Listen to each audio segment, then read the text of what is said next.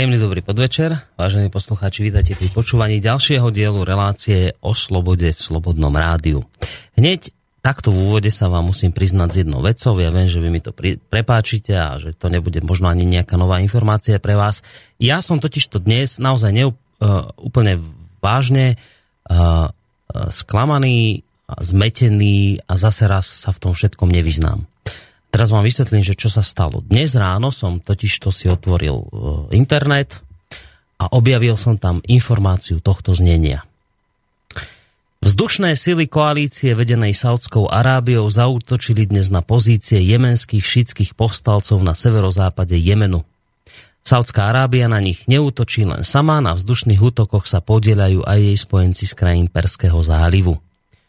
Dobre, a teraz si poviete, že podľa mňa, že, že že čo tam vlastne robia, že, že prečo dnes nejaké vzdušné sily Saudskej Arábie a jej spojencov z Perského zálivu, ktorých je myslím 9 alebo 10, prečo vlastne zautočili na Jemen, na, na cudzí štát? A prečo zautočili vojska Saudskej Arábie, krajín Perského zálivu proti povstalcom v Jemene? Veď to predsa nesedí, to by mal byť akt agresie napadnúť cudziu krajinu, nie? Veď predsa, ak nejakí povstalci v krajine sú, tak by si mali asi poriadok s nimi urobiť tamojšie bezpečnostné zložky. A keď je teda poriadok, neporiadok v Jemene, tak nech konajú jemenské bezpečnostné zložky. No ale nie, zasiahli vojska Saudskej Arábie a jej spojencov v Perskom zálive.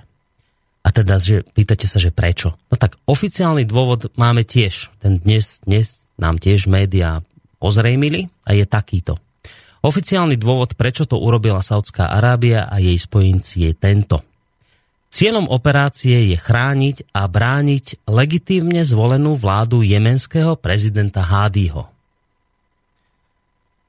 Preto teda vojska Saudskej Arábie a spojencov zautočili na povstalcom v Jemene, aby mohli ochrániť tamojší oficiálny jemenský režim. Teda Saudská Arábia a jej spojenci nečakali na to, aby si samotný Jemen urobil poriadok s istou časťou svojho obyvateľstva. Oni teda prevzali iniciatívu a začali brániť vládny režim v cudzom štáte. A teraz ale pozor, ako sa dozvedáme ďalej z, z tých oficiálnych e, tlačových agentúr, teda z oficiálnych zdrojov, Saudská Arábia pred začiatkom tejto vojenskej operácie, ktorú dnes spustila spolu so spojencami, tak pred začiatkom tejto operácie proti jemenským husijským povstalcom eh, celú tú situáciu konzultovala so Spojenými štátmi americkými. A prezident Barack Obama o plánoch nielenže vedel, ale akciu Saudskej Arábie a spojencov voči jemenským povstalcom aj podporil. USA zároveň poskytujú logistickú podporu a pracovníkov ich tajných služieb. Takže keď si to vlastne teraz všetko zhrnieme a povieme to trošku zjednodušene, tak USA odobrili útok cudzích vojsk, ktoré sa rozhodli brániť legitímne zvolený režim v inom štáte. Pretože ten legitímne zvolený režim ohrozovali povstalci. No a teraz, že prečo som ja vlastne z tohto všetkého nejak taký, že, že zmetený a prečo sa v tom nevyznám a prečo vás vôbec týmto úvodom teraz otravujem. Tak pred vyše rokom sa čosi podobné udialo na Ukrajine. Tamojší povstalci, volajme ich majdanisti, sa rozhodli, že zvrhnú legitímne zvolený režim prezidenta Viktora Janukoviča. Aj sa im to teda nakoniec podarilo, ale to teraz nie je dôležité. Dôležitá je iná otázka. Ak dnes USA bez myhnutia oka podporia Saudskú Arábiu, ktorá sa rozhodne chrániť a brániť legitímne zvolený režim v cudzom štáte, teda v Jemene, Prečo teda nie sú USA podobne nadšené z aktivít Ruska, ktoré celý čas hovorí o prevrate na Ukrajine a o bezprecedentnom odstavení tamojšieho legitímne zvoleného režimu? USA odobrili vojenský útok Saudskej Arábie voči povstalcom v Jemene. Otázka moja je táto. Odobrili by podobne USA aj vojenský útok Ruska voči ukrajinským povstalcom, teda majdanistom, ktorí sa obrátili proti legitímne zvolenému režimu? Ja to teraz sa pýta, dávam otáznik tam samozrejme, ale on je tam zbytočný, pretože my tú realitu dnes už všetci poznáme. Realita je taká, že USA uvalili nakoniec na Rusko sankcie a k podobnému kroku prinútili aj Európsku úniu.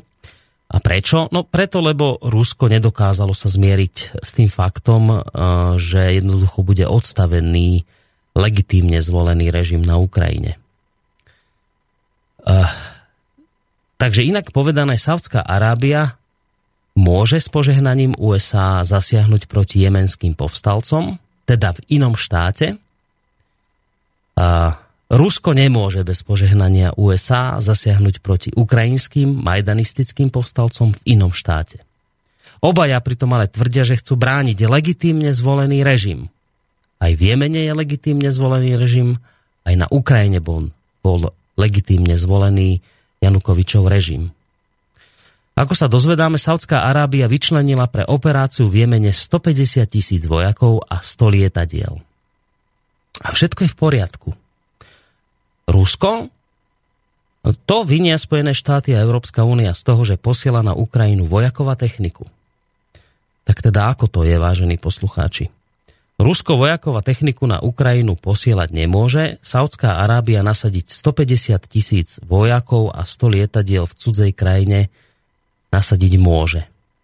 Dokonca s podporou USA a Európska únia a Organizácia spojených národov sú v tejto chvíli ticho.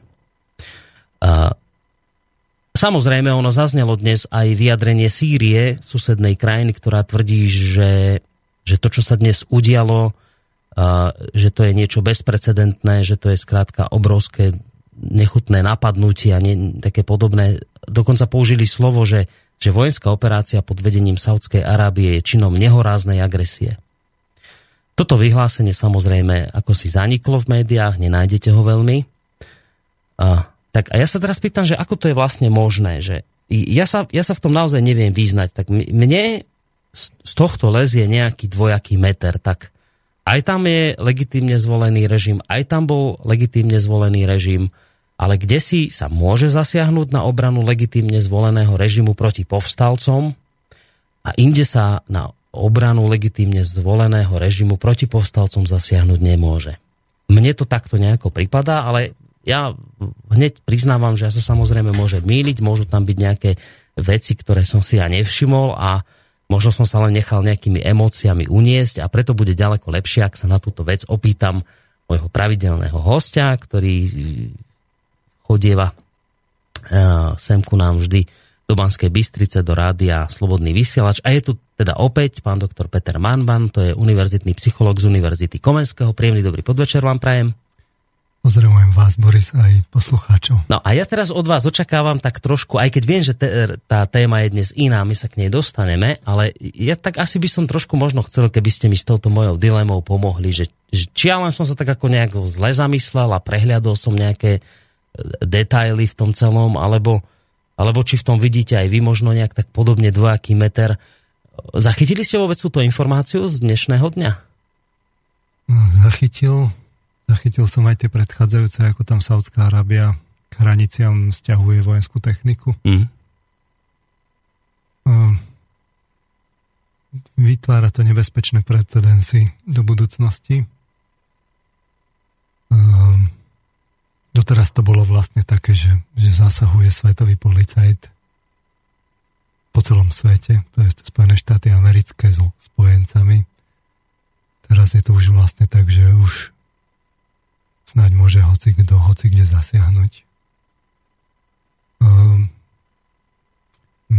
ja samozrejme nie, nie som geopolitický komentátor a nie je to moja profesia, ale to, čo ma na tom fascinuje, je tá, tá psychologická stránka, ako sa dá uh, vlastne pozdôvodňovať, pohrať s tými emóciami.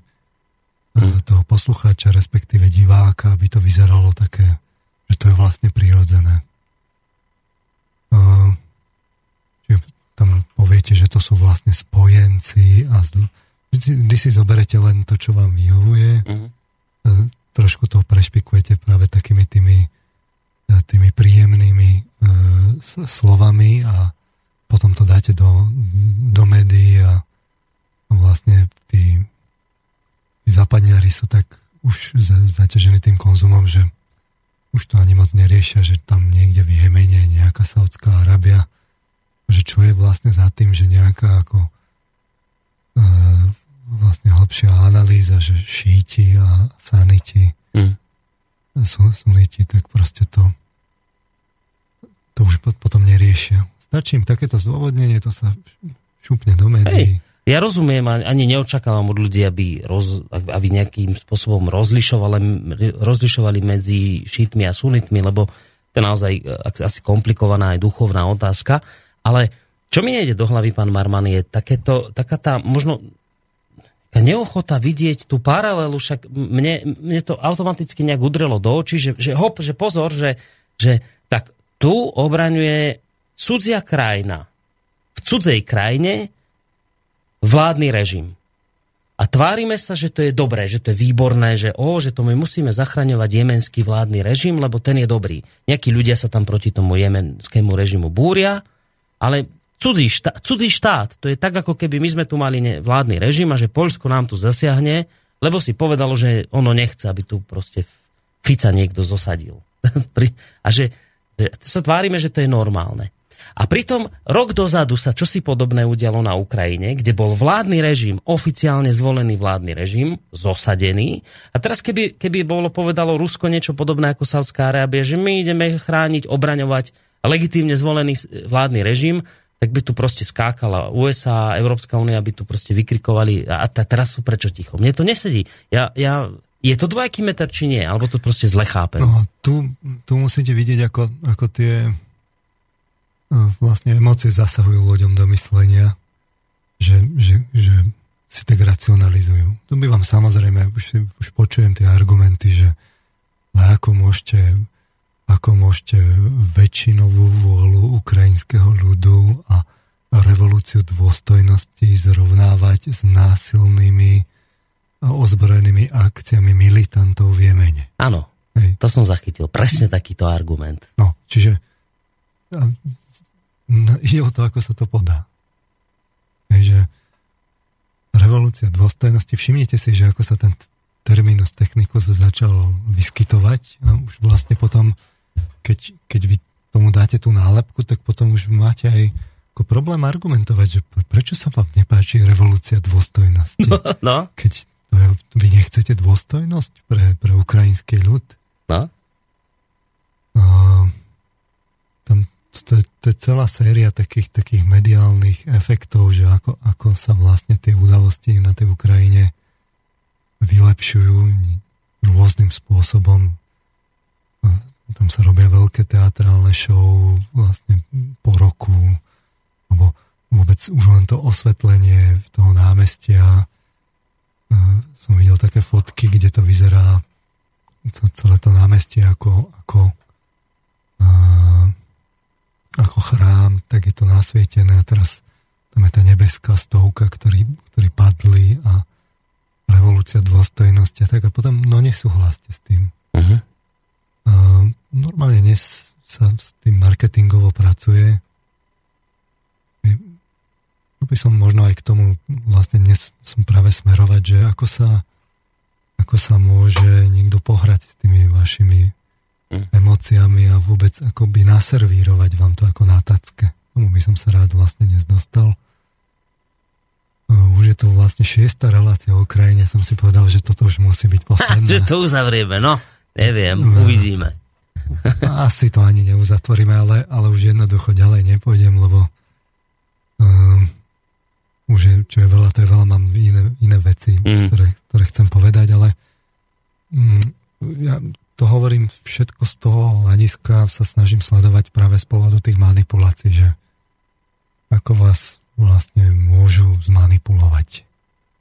A tá ukrajinská kríza, revolúcia, ale respektíve prevrat, alebo tam neskôr tá občianská vojna, respektíve protiteroristická operácia, tam, tam všetko platí, tak, tak neurčí to, že, že, žiadna odpoveď, hmm. ale že žiadna tam nie je, že áno alebo nie.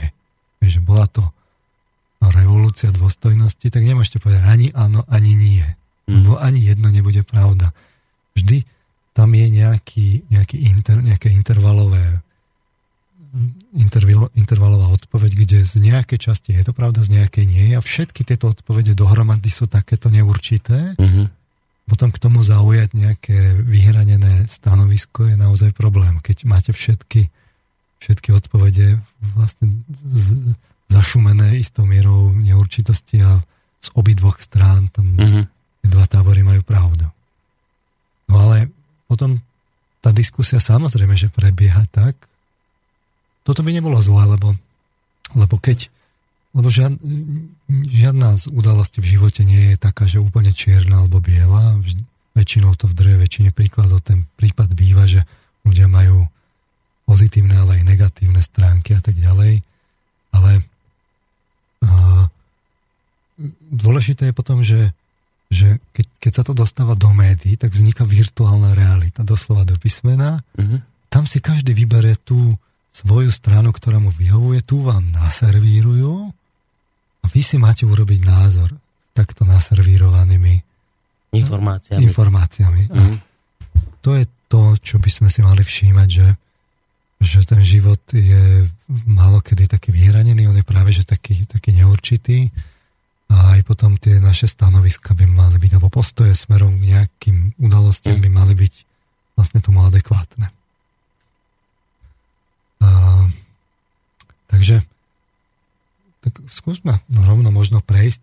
E, e, Viac k tomu asi nepoviem. Hej, len, len tak, akože mne už teraz len pomôžte, čiže, čiže ak som to vnímal, to, čo sa teraz deje, povedzme v tom Jemene, lebo to teraz sa aktuálne deje tam dnes proste zautočili tie vojska Saudskej Arábie, spojencov z Perského zálivu. Keď to vnímam ako nejakú zase manipuláciu, že proste teraz sa to prezentuje ako niečo krásne, že tam idú obraňovať vládny režim a videl som tam paralelu s tou Ukrajinou, kde sa to práve naopak označovalo ako niečo negatívne, keď Rusko hovorilo o tom, že, že, že, že počkajte, že však na Ukrajine bol ten vládny režim legitímne zvolený a že to nikto nebral do úvahy, že, že tam je naozaj akoby teraz že taká, ja neviem, či mediálna manipulácia zase, alebo niečo, že to, čo mi teraz nesedí, že, že, že dobre, že, že áno, že je to tak, či, či zle som to pochopil? No ja si myslím, že, že v tom Jemene prebieha s vysokou pravdepodobnosťou, ale naozaj to nesledujem, náboženský konflikt medzi dvoma odnožami mm. islamu, medzi sunitmi a šítmi. A ako to už býva v tomto smere, tak tam treba hľadať práve tie, že, že, o čo ide tým dvom stranám. Samozrejme, že spojenecké spojenecká a zase sa tomu dá určite nejaký názov humanitárna akcia a na podporu demokracie, alebo mm. Keď si to neviem dosť dobre predstaviť, tú demokraciu práve v Jemene, v, v tej oblasti toho Perského zálivu, keď tam sú tie hodnoty úplne iná, iné kultúrne, tak uh, vlastne to sa takto onálepkuje, ale, ale, ale v skutočnosti je to intervencia na podporu jednej strany. Mm. A, a tá motivácia je práve podľa mňa tá, tá, tá, tá náboženská.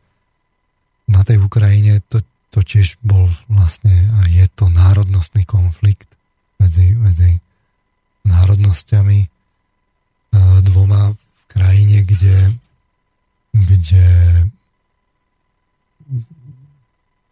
tam postupne vznikalo, vznikalo veľké pnutie medzi práve tou ruskou a ukrajinskou časťou obyvateľstva. Mm. S tou revolúciou sa tomu dal nejaký, nejaký taký hybný impuls s veľkou hybnosťou a a nechal sa pre, ako priechod práve takým tým, tým nacionalistickým hmm. skupinám. To, to, to by som rád ako zdokumentoval, a som to aj dokumentoval a vo, výsledku sú potom z toho obete, čo len posilnilo ten národnostný konflikt a v tomto momente je to o občianskej vojne. Dobre, nebudeme sa už teda venovať týmto udalostiam v Jemene, aj tak som už teda vás tým zdrž, zdržal dosť. Dali ste si taký záväzok, že dnes už by sme to mohli teda tú Ukrajinu uzavrieť. A teda poďme hneď na to. Ja len tak, taká malá, malý návrat k, to, k tomu, k tej predošlej relácii. My sme si povedali, že urobíme taký súhrn tých udalostí, ktoré sa spájajú s ukrajinským konfliktom a podarilo sa nám rozprávať o tom, že čo predchádzalo tomu konfliktu, ako ten konflikt sa vyvíjal na Majdane a tak ďalej. A tú predošlú reláciu sme skončili kde si pri Kríme. to nám ostalo ako taká otvorená otázka, že ako teda ten Krym, že, že, že bolo správne, že ho Rusko obsadilo, podľa niekoho anektovalo, alebo teda zobralo pod svoje ochranné krídla, alebo to nebolo správne. A tu sme rozbehli takú tú diskusiu, ktorú sa nám ale už nepodarilo uzavrieť, lebo už čas bol jednoducho proti nám tej chvíli. Tak e, my vlastne dnes e, doriešime túto otázku Krymu. Chcel by som práve tento Krym trochu bližšie rozobrať, možno ešte niečo pridať a na tým vlastne ukázať, že tie, tie udalosti nie sú čierno-biele, mm-hmm a vzhľadom k tomu aj tie postoje treba, treba tríviť. E, naozaj si treba dať námahu a pozrieť sa za veci za tým. Mm-hmm. Ja samozrejme prichádzam s nejakou časťou tej faktografie. E, určite to nie je celistvý pohľad, ale, ale snažil som sa sledovať tie udalosti z rôznych strán a mám pocit, že to, čo nám servírujú, servírujú naše médiá, mainstreamovej je, je, je hlavne to, tak, také čierno-biele videnie. Mm. Bo ten mainstreamový obraz je dnes taký, že keď to tak zhrniem, že, že on sa tak vyvíja, že Ukrajina teda potom takom ako dlhodobom ohlupovaní Ruskom vlastne, keby som to tak už dnes povedal, konečne vytriezvela v istom momente. A postavila sa teda oligarchom a zvolila si západné hodnoty a, a smerovanie do Európskej únie. Pričom tam prebehla revolúcia dôstojnosti. A, ale a mala na to právo, ale, ale rúskí machinátori vo, svoj, vo svojich neoimperiálnych sklonoch jej najskôr utrhli Krym to tak, že potajomky tam nasadili armádu, ktorú my tu na západe sme hneď videli, ale oni bohapusto klamali, ale nakoniec to aj tak priznali, že ju tam nasadili. No, zatiaľ dobre a idete. Zatiaľ idete dobre Potom chceli vlastne rovnaký scenár uplatniť aj na východe Ukrajiny, aby z nej utrhli čo najviac, ale Ukrajina sa vzoprela, právom si tam poslala svoju armádu, aby potlačila pseudo nepokoje pretože východní Ukrajinci v skutočnosti nechceli byť nezávislí. Rusi sa ich snažili oblbnúť báchorkami o fašistoch v Kieve a západnej Ukrajine a zasahovali tam a zasahujú celý čas ďalej, posielajú tam armádu a zase klamú, že ju tam neposielajú a my ju zase vidíme. Mm-hmm. A my sme vlastne morálne povinní uh, uh, túto mladú a zraniteľnú demokraciu na Ukrajine podporiť tak, aby sme podržali práve tých chudákov obyčajných ľudí, čo tam sú. Musíme jednoducho zabrániť bankrotu Ukrajiny za každú cenu, musíme dodať Ukrajine zbranie, lebo to, čo v skutočnosti prebieha v tej občianskej vojne, je, je vojna medzi Ukrajinou a Ruskom. Už, už v tých médiách sa tak posúva, že, že to už vlastne je konflikt medzi Ukrajinou a Ruskom a preto my musíme zatlačiť na to Rusko, na záp- ako Západ, rozhodne mu ukázať, že toto si nemôže Rusko dovolovať. Mm-hmm. Musíme na ňa zatlačiť ekonomicky tak, aby, aby hospodársky to, to silne pocítilo. Mm-hmm. A v tomto momente vlastne už ani nejde o, o, o, o len ten tlak, ale tu už ide rovno o pád e, diktatorského režimu, pretože Rusko sa medzičasom vyfarbilo, už je to vlastne totalita a Putin je vlastne ten diktátor, ktorý to má na svedomie a preto tu už ide o pád režimu v Rusku. Čo je horšie, tak tento režim vlastne už otvorene na nás útočí tu, na nás, na západe, propagandou. No, ktorou treba niečo robiť. Využíva pritom všetky slabiny demokracie, hlavne teda to, čo my tu máme ako hlavný výdobytok, že informačnú slobodu a tých našich zraniteľných občanov západu vlastne začína oblbovať propagandou. No. A preto to tu my musíme tiež doma zabezpečiť. My musíme to tu vyčistiť od ruských agentov, trolov a neviem čo všetkého. A popri tom si musíme dať pozor, že vlastne my musíme zmobilizovať aj armádu, lebo Rusko je vlastne úplne nevyspytateľné a dokonca hrozí, že zautočí konvenčnou armádou nepredstaviteľné. Hlavne teda v Pobalti to akútne hrozí a na Ukrajine. Na Ukrajine to vidíme a v Pobalti to hrozí. A vlastne my musíme rýchlo tú armádu zmobilizovať, zomknúť číky. E, vlastne my sme tu doteraz mierovo žili, ale si teraz uvedomíme, že to bola vlastne ilúzia, že to, to, to sme si vlastne pestovali hada na prsov a že v skutočnosti tá situácia je už taká, že už keby to bol niekto iný, už by sme dávno zavreli do vojny a urobili tam poriadok. A išli by sme tam do toho Ruska, len Rusi majú tie jadrové zbranie a sa to tak rovno nedá, lebo by to bolo príliš nebezpečné.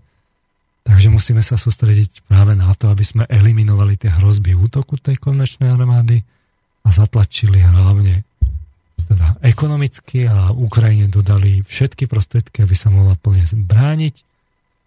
A preto je dnes mimoriadne dôležité, aby sme sa zjednotili ako v Európskej únii, tak aj v, z NATO, aj so Spojenými štátmi, vlastne v transatlantickej koalícii boli úplne jednotní a nevytvárali žiaden priestor na nejaké naštrbovanie názorov. Áno, presne tak. Krásne ste to zhrnuli. Toto, je, toto, čo ste teraz povedali, to je presne vystihnutý obsah toho, čo momentálne sa v médiách nachádza. Ešte jednu vec by som tam k tomu doplnil a síce, že a teraz sa vážení západní občania ukazuje zároveň ešte aj to, že teda sme sa mýlili, keď sme chceli s Ruskom. Dlhé roky sme sa snažili s ním pekne jednať, aj sme rozbehli nejakú spoluprácu, už to vyzeralo aj nádejne a nakoniec vidíte, sklamalo to Rusko. Sú, sú tí Rusi vlastne nepoučiteľní, nevyspytateľní a, nebezpeční. a vlastne nemajú ten, ten, tie predpoklady na tú demokraciu. Tak, presne takto.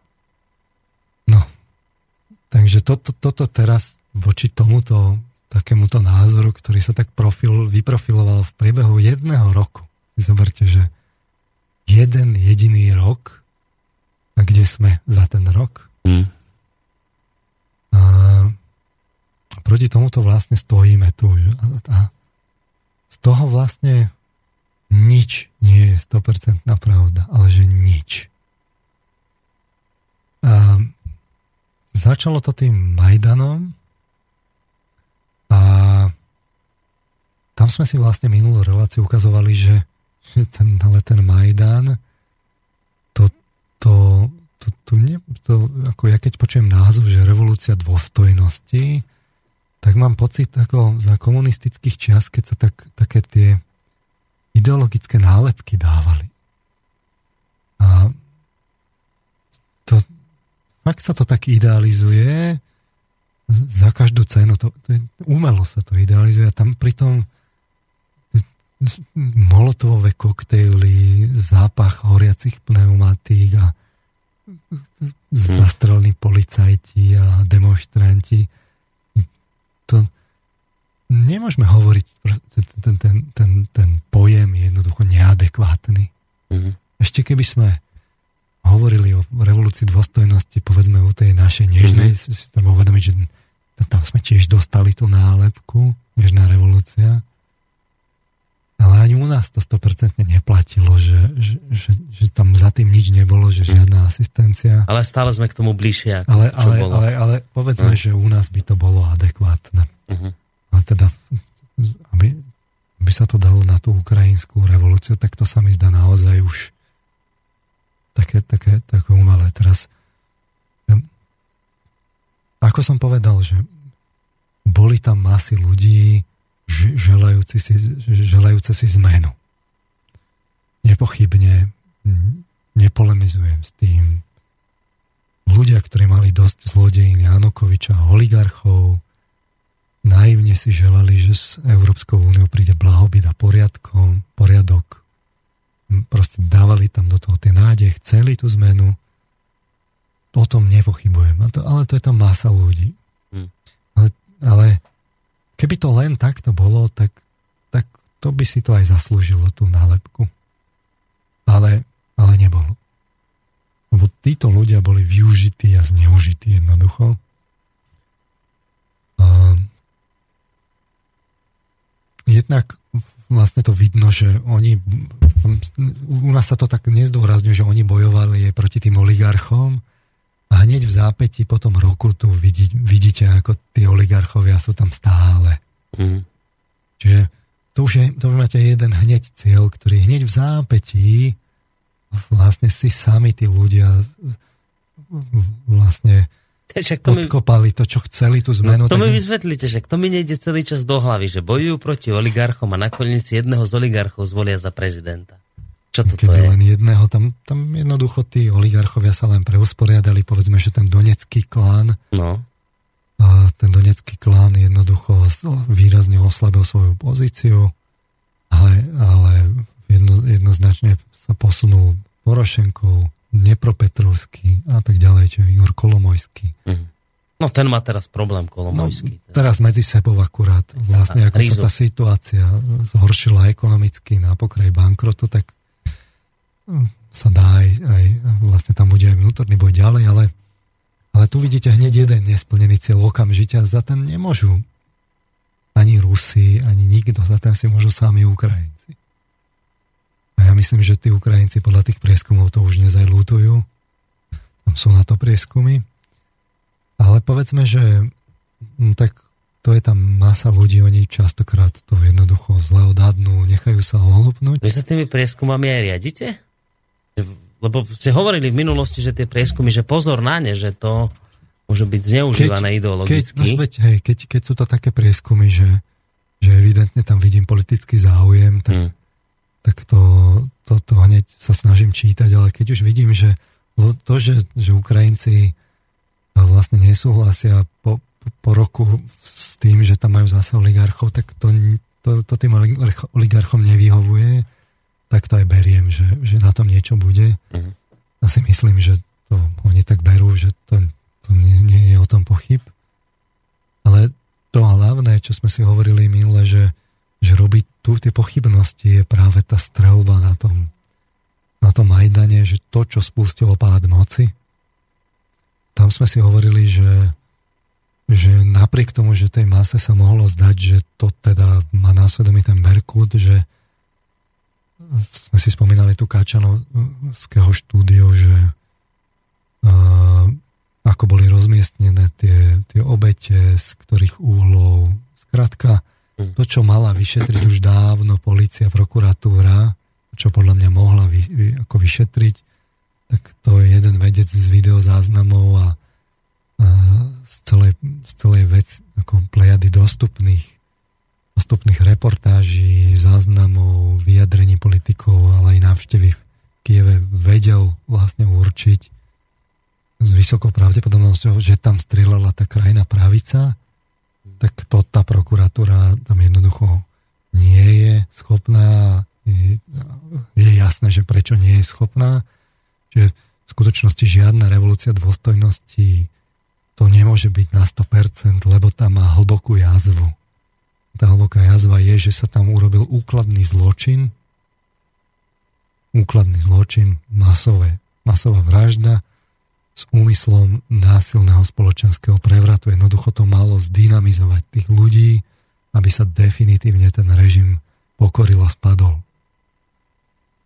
Tí oligarchovia tú revolúciu zachytili. Práve Petro Porošenko ako jeden z hlavných oligarchov a prvý oligarchický investor zvolený, bol zvolený za prezidenta to hneď vidno, že, že tam, aký tam bol vlastne záujem, plus mm. sa ukazuje, že tí oligarchovia tú krajinu pravicu aj financovali a financujú, viď celú tú genézu, že príprava tej kraj, krajnej pravice ešte pred Majdanom, počas Majdanu, batalióny, e, ešte medzi, tým, medzi tým vlastne v tom prechodnom období do, do rozputania tej občianskej vojny, tam boli práve tie zásahy vlastne po celej tej Ukrajine, nacionalistické, potom batalióny, Národná garda. Vidíme to v konečnom dôsledku aj teraz, že keď ide, ja neviem, o, o, právne, o, o, tie, o tie podniky, tak vidíte, ako tam je uh-huh. Igor Kolomojský a tam, tam práve tieto batalióny nástupia na jeho obranu, no o čom to svedčilo, že je tam financovanie, všetci to vedia. No, Ale povedzme, že to je vec Ukrajincov. Hej. To je vec Ukrajincov, ale to, čo mňa zaujíma, je práve to, čo, na čo sa celý čas fokusujem, je práve ukázať ten, ten západ. My tu si musíme urobiť poriadok. My sme vedeli o tej krajnej pravici. Spomínali sme si ten telefonát estonského ministra Urmasa Paeta s Baronkou Eštonovou. To bolo počas strelby na Majdane. To bolo tesne po strelbe, kde hmm. oznamuje, že v tom má s vysokou pravdepodobnosťou prsty e, e, niekto z vládnej koalície a to, to je estonský minister. Čiže to vedeli hneď bezprostredne. To naše vedenie priamo v Európskej únii ale tam dokonca sú zjavnejšie vlastne ako náznaky. My sme rozhodovali o konštitúcii tej novej moci, sme sa na tom podielali, na tej transformácii. Zase ten telefonát Viktorie Nulandovej s americkým veľvyslancom v Kieve. Liali sme peniaze do tej Ukrajiny a je vysoko pravdepodobné, že sa dostávali aj cez rôzne kanály práve nacionalistom a to pod pláštikom pod plaštikom vlastne demokratických hodnôt a podpore vlastne demokracie. No a celý čas tu práve tie, tie tú revolúciu, tie, tie šrámy na tej revolúcii dôstojnosti mm. kryli a kryjú tie západné médiá. aj keď sem tam akože niečo vypláva, že tam sem tam niečo nesedí, ale rozhodne sa netlačí na Ukrajinu, aby to vyšetrila už je rok mm. preč a nič. Nespomína sa to, len tak sem tam medzi riadkami, aby, aby sa nepovedalo. Naopak sa neustále zdôrazňuje, že, že, to, že, tam, že to bola demokratická revolúcia a tak ďalej. Z tohto pohľadu na to neexistuje jednoznačná odpoveď. Nesúhlasím s názorom, že to je revolúcia dôstojnosti Eh, je to aj revolúcia ukrajinského ľudu, ktorý chcel tie zmeny, bohužiaľ ich nedosiahol ani nedosiahne tak rýchlo. Mm. Práve naopak si výrazne pohoršil práve tým spôsobom, akým sa to udialo. Zrovna tak je pravda, že, tam, že to bol vlastne cynický prevrat so zneužitím más. Teraz to percento, že z koľkých je tá jedna strana mince pravdivá, z ktorých druhá, to nechám na poslucháčov. Uh, ale keď počujeme tú diskusiu práve o tomto, tak vždy si tu, tu, tu vidno potom, že, že ako si ľudia, ako tá emocionalita tam, vstupuje do toho myslenia tých ľudí, tak si každý vybere tú, tú, to, čo sa mu tam hodí. Aj. Presne tak, ako keď sme si hovorili o tom podmienovaní tou reklamou a marketingová mm. komunikácia tak, no tak to, to máme každý deň pred očami a, a, a, a a takto sa to potom ako podáva. Čiže buď niekto si vyberie tú revolúciu dôstojnosti takým tým sladkým nádychom idealistickým mm-hmm. a na druhej strane je tam alebo si vybere tu ten, ten cynický prevrat, kde aha, tam je vlastne konšpirácia za tým, pozrite sa na to. No. Pritom by stačilo jednoduché riešenie. Nie, že keby sme my na západe boli naozaj demokrati a nepokrytci, tak by sme jednoducho vytrvalo tlačili na, na to obmedzenie tých oligarchov, však keď však aj my by sme mali s tým nesúhlasiť, však to je v rozpore s demokraciou, nie? Tak môžeme, máme jednoznačné nástroje na to, aby sme tlačili, že oligarchovia nie. Hm. Nie, my naopak s nimi spolupracujeme vo veľkom. Rovno naši najvyšší politici no, však. majú s nimi spoločné podniky na tej Ukrajine. Hm. Mohli by sme tlačiť na vyšetrenie toho zločinu, tlačiť politicky, mediálne, ekonomicky. Máme na to všetky páky. Ale nie, my sme pokryci. Proste my sa len tvárime, že ľudské práva a demokracia sú zastierka.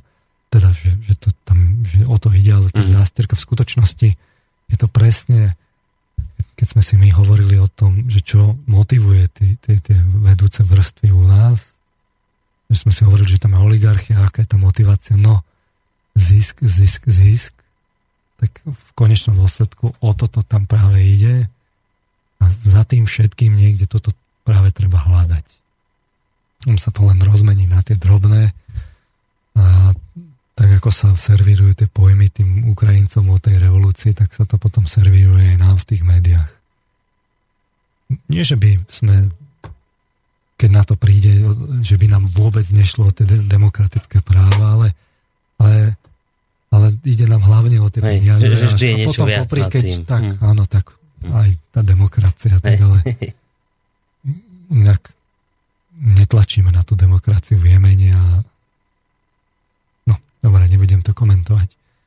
A teraz sme si hovorili, že, že je to teda ale otázka toho, toho Krímu, že, že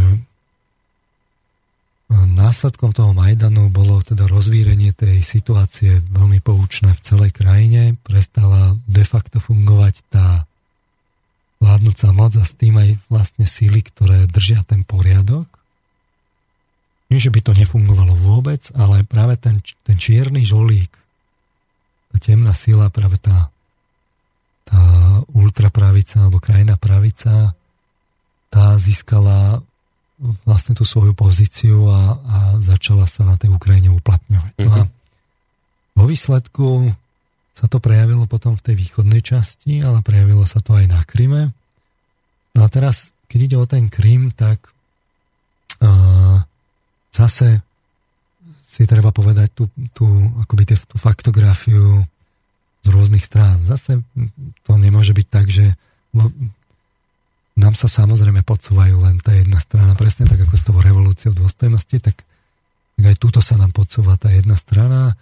Zase to nie je nie je to čierno-biele, zase je zase tam je viacej otieňov. Je, je to taký, tak, taká intervalová odpoveď, niekde na mm. intervale medzi áno, nie.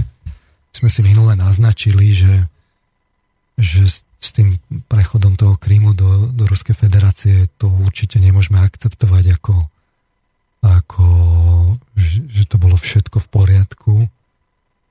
A mali by sme naopak vlastne túto otázku považovať za, za to, že to neprebehlo správne a malo by to byť otvorené. Teraz druhá vec je, čo sa dá dnes robiť. Tam sa, tam sa tie možnosti silne ako obmedzili, ale skúsme si pozrieť teda obidve tie, tie strany toho pohľadu. Je tu samozrejme ten ruský pohľad a je tu ten západný pohľad. Mm.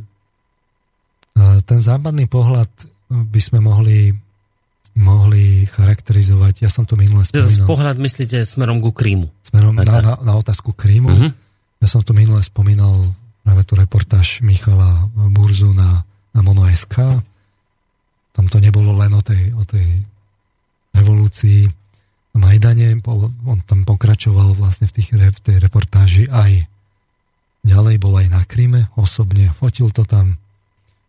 Takže ten, ten postoj je asi, asi nejaký takýto, že mm, to je západný, hej? To je západný. No. Na Kryme boli nasadení malí zelení mužičkovia. To jest, ruskí vojaci obsadili letisko, obsadili parlament, blokovali tam vojenské posadky ukrajinskej armády, skrátka sparalizovali celú tú autonómnu republiku, tú celý, celý, celý ten obl- tú oblasť. Takže de facto ukrajinská strana tam nevedela efektívne zakročiť, aby tú situáciu zmenila. Uh, on teda popisuje, že, že ako, to, ako to teda prebiehalo. Uh, hovorí, že teda prišla tam teda k slovu miestna domobrana, čiže uh, tá domobrana, by som citoval, práve miestna proruská samoobrana s oranžovo-čiernymi páskami sa stará v Sevastopole o poriadok. Milícia sa drží bokom, do ulica vracia iba pár dní pred referendum. Večer v centre Simferopolia sa po 7 hodine stáva pre cudzinca, večer sa stáva pre cudzinca divokým, Priebežne sa objavujú správy o únosoch či napadnutiach novinárov a aktivistov. Napokon e, nastúpení kozáci aj za mnou často pokrikujú, aha, on je cudzinec. Vždy reagujem s rýchlením kroku smerom k autu. E, cituje kolegu, ak chceme byť dobrými fotografmi na Kryme, musíme sa naučiť rýchlo meniť pamäťové karty, dodáva jeho kolega Anton. Mm. Bežným sa stáva odoberanie kariet z fotoaparátov a niekoľkým novinárom zničia celú techniku. Agentúre AP ozbrojenci zabavili všetky zariadenia priamo pri nastavovaní živého prenosu. Uh, hovoril, že norský kolega fotil teda pani na mítingu, tá zakričala, že je provokatér Hneď prišla k nemu domobrana a zachránil ho vlastne ruský pas. Hovorí, že ruský pas je vlastne najlepšia akreditácia pre, práv, pre prácu novinára na Kríme. Uh, ulice ovládali hlavne teda krímska domobrana a ruskí kozáci, ktorí boli v, teda ako večer v, na mol, tak po rusky a sa to tá atmosféra tak menila na takú atmosféru strachu. Hovorí, že tam zúrila teda propaganda, na obrovskej obrazovke e, pred referendum vedľa pódia bežia propagandistické videá. Jedno z nich glorifikuje Berkut, druhé ukazuje inváziu Ukrajincov, Ukrajincov v uniformách SS na Krym, ktorí strieľajú deti, ženy či mužov v saune. Propaganda sa tu šíri na billboardoch aj v ruských rádiách, ktoré nahradili miestne stanice a zredukovala vôľu ľudí na výber medzi fašizmom a Ruskom pred referendum. Pred referendum. tak tvrdilo, že buď si vyberiete fašizmus ukrajinský, alebo teda... No. Propaganda v uliciach Sevastopola zúžovala ľuďom výber v blížiacom sa referende na fašistov z Ukrajiny hmm. alebo budúcnosť Ruskej federácii. E, samotné referendum bolo podľa neho zmanipulované. Volebnú miestnosť v Tatarskom okrsku číslo 6 citujem, ale nenachádzame. Miestni hovoria, že tam žiadna nie je. Tatári svorne tvrdia, že sa referenda z princípu nezúčastnia. Napriek tomu je ich výsledná účasť údajne nadpolovičná a referendum zrejme dopadlo úspešne. Teda ako pre koho? Pár dní po referende sa totiž objavuje mŕtve telo tatárskeho aktivistu Rešata Armetova, Ametova. Našli ho v lese nahého so známkami mučenia. Samoobrana sa v ten istý deň pokusí ukradnúť zbranie z ukrajinskej základne. Umiera pritom ukrajinský dôstojník, ja začínam mať pocit, že sa nám rodí ďalšia Jugoslávia. Že toto je taký ten západný pohľad. Západný pohľad, ktorý hm. vlastne hovorí, že, že to ref, celé tie udalosti na Kríme, že to de facto bolo zosnované ruskou stranou, to veľmi efektívnym spôsobom využila svoju základňu v Sevastopole, de facto zablokovala všetky možnosti ukrajinskej strane, ako vôbec zakročiť, eliminovala, obklúčila vojenské posadky, e, zelení mužici vlastne obsadili letisko, či nemohli priletieť, obsadili e, parlament, hmm. kde im dali, nalinkované, ako vlastne majú hlasovať. E, miestna milícia vlastne tá bola bezbraná, čiže tá sa vytratila, nezasahovala inscenovali tam vlastne tú, tú samoobranu, uh, čo boli aj z nejakej časti dokonca Rusy, ktorí tam prišli, čierni vlkovia ako motorkerský gang a tak podobne. Aj tie, tie vlastne manifestácie, čo tam boli, uh, vlastne boli de facto tam boli profesionálni ako agenti a, a, Rusi, ktorí prišli z Ruska celá, celé to referendum a tá atmosféra pred ním bola zmanipulovaná tvrdou propagandou, ktorá útočila proste cez všetky kanály, hm. eliminovala samozrejme všetky tie proukrajinské zdroje. No de facto tí miestni na to naleteli a aj keď nenaleteli, to už vlastne ani sa nedozvieme, lebo ešte pre istotu sa o to postarali v zmanipulovanom referende. Vo výsledku celý ten Krím vlastne pripojili k sebe a tým pádom anektovali Krím e, z, z Ukrajiny a pripojili k Ruskej federácii. No, tak. Tak nejak ja to ešte podporím. Toto, čo ste povedali, a som si našiel teraz vyjadrenie mimoriadného a spolnomocneného veľvyslanca Ukrajiny na Slovensku Oleha Havašiho, ktorý povedal Krímske ľudové hlasovanie sa uskutočnilo pod samopalmi ruskej armády v deň referenda na území autonómnej republiky Krym. Teda na území Ukrajiny sa podľa informácií Ministerstva obrany Ukrajiny štátnej pohraničnej služby nachádzalo veľké množstvo viac ako 300 jednotiek vojenskej techniky ruskej vrátane desiatok obrnených vozidiel, veliteľských iných špeciálnych vojenských automobilov, vrátane raketových systémov Grad a komplexov S-300 vo vodách Čierneho Azovského mora sa počas referenda nachádzalo 41 vojenských plavidiel v Ruskej federácie, a takisto raketových lodí. A teraz sa pýta mimoriadný a spolnomocnený veľvyslanec Ukrajiny na Slovensku. Kladie otázky. Je možné považovať hlasovanie v referende v podmienkach faktickej vojenskej okupácie za férové? Je možné považovať vyjadrenie vôle ľudí pod samopalmi za čestné a spravodlivé? A nakoniec je možné za takýchto okolností vôbec považovať referendum za platné? Čiže Rusi to tam všetko obsadili, zmanipulovali a pod hlavňami prinútili ľudí, aby hlasovali tak, ako chcú oni. Tak, no. mohli by sme si pustiť pesničku. Teraz dáme? Dajme teraz a potom... Dobre. Si Dobre. Skúsime pozrieť sa na to z tej ruskej Čiže strany. teraz máme ten západný pohľad, že ako to západ vidí, že čo sa stalo na Ukrajine a potom po pesničke dáme zase ten, ten, ruský ten pohľad. iný pohľad. Dobre. Takže spomínaná pesnička a po nej budeme pokračovať ďalej. Počkajte, musím si to rýchlo nájsť. Dobre, môžeme ísť na to. Никогда мы не будем братьями ни по родине, ни по матери. Духа нет у вас быть свободными. Нам не стать с вами даже сводными. Вы себя окрестили старшими, нам мы младшими, да не вашими. Вас так много, а жаль, безликие. Вы огромные, мы великие. Верните нам наше небо, верните нам наш покой. Зачем вы пришли, соседи? Зачем вы пришли с войной? Мы с вами детей крестили И пили на брудершафт Зачем вы нас отцепили Колонной своих солдат?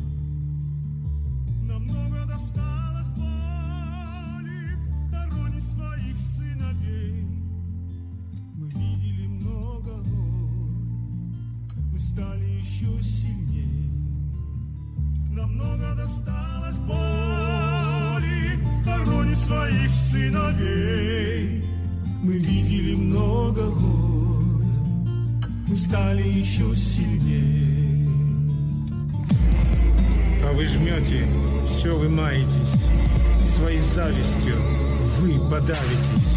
У вас дома молчание золота, у нас жгут коктейли Молотова. Зачем вы пришли, ребята? За что собрались воевать? Мы выстоим, брат за брат. Нас тоже учили стрелять. Мы выстоим, у нас воля. Ее не возьмет автомат. Мы вам не сдадимся без боя. Церкви пусть бьют на бал. Мы видели свет, ребята, и смело смотрели в глаза. Не надо войны, не надо, потом не вернешь назад. Мы видели свет, ребята, и смело смотрели в глаза. Надо войны, не надо, потом не вернешь назад вас дома молчание золота.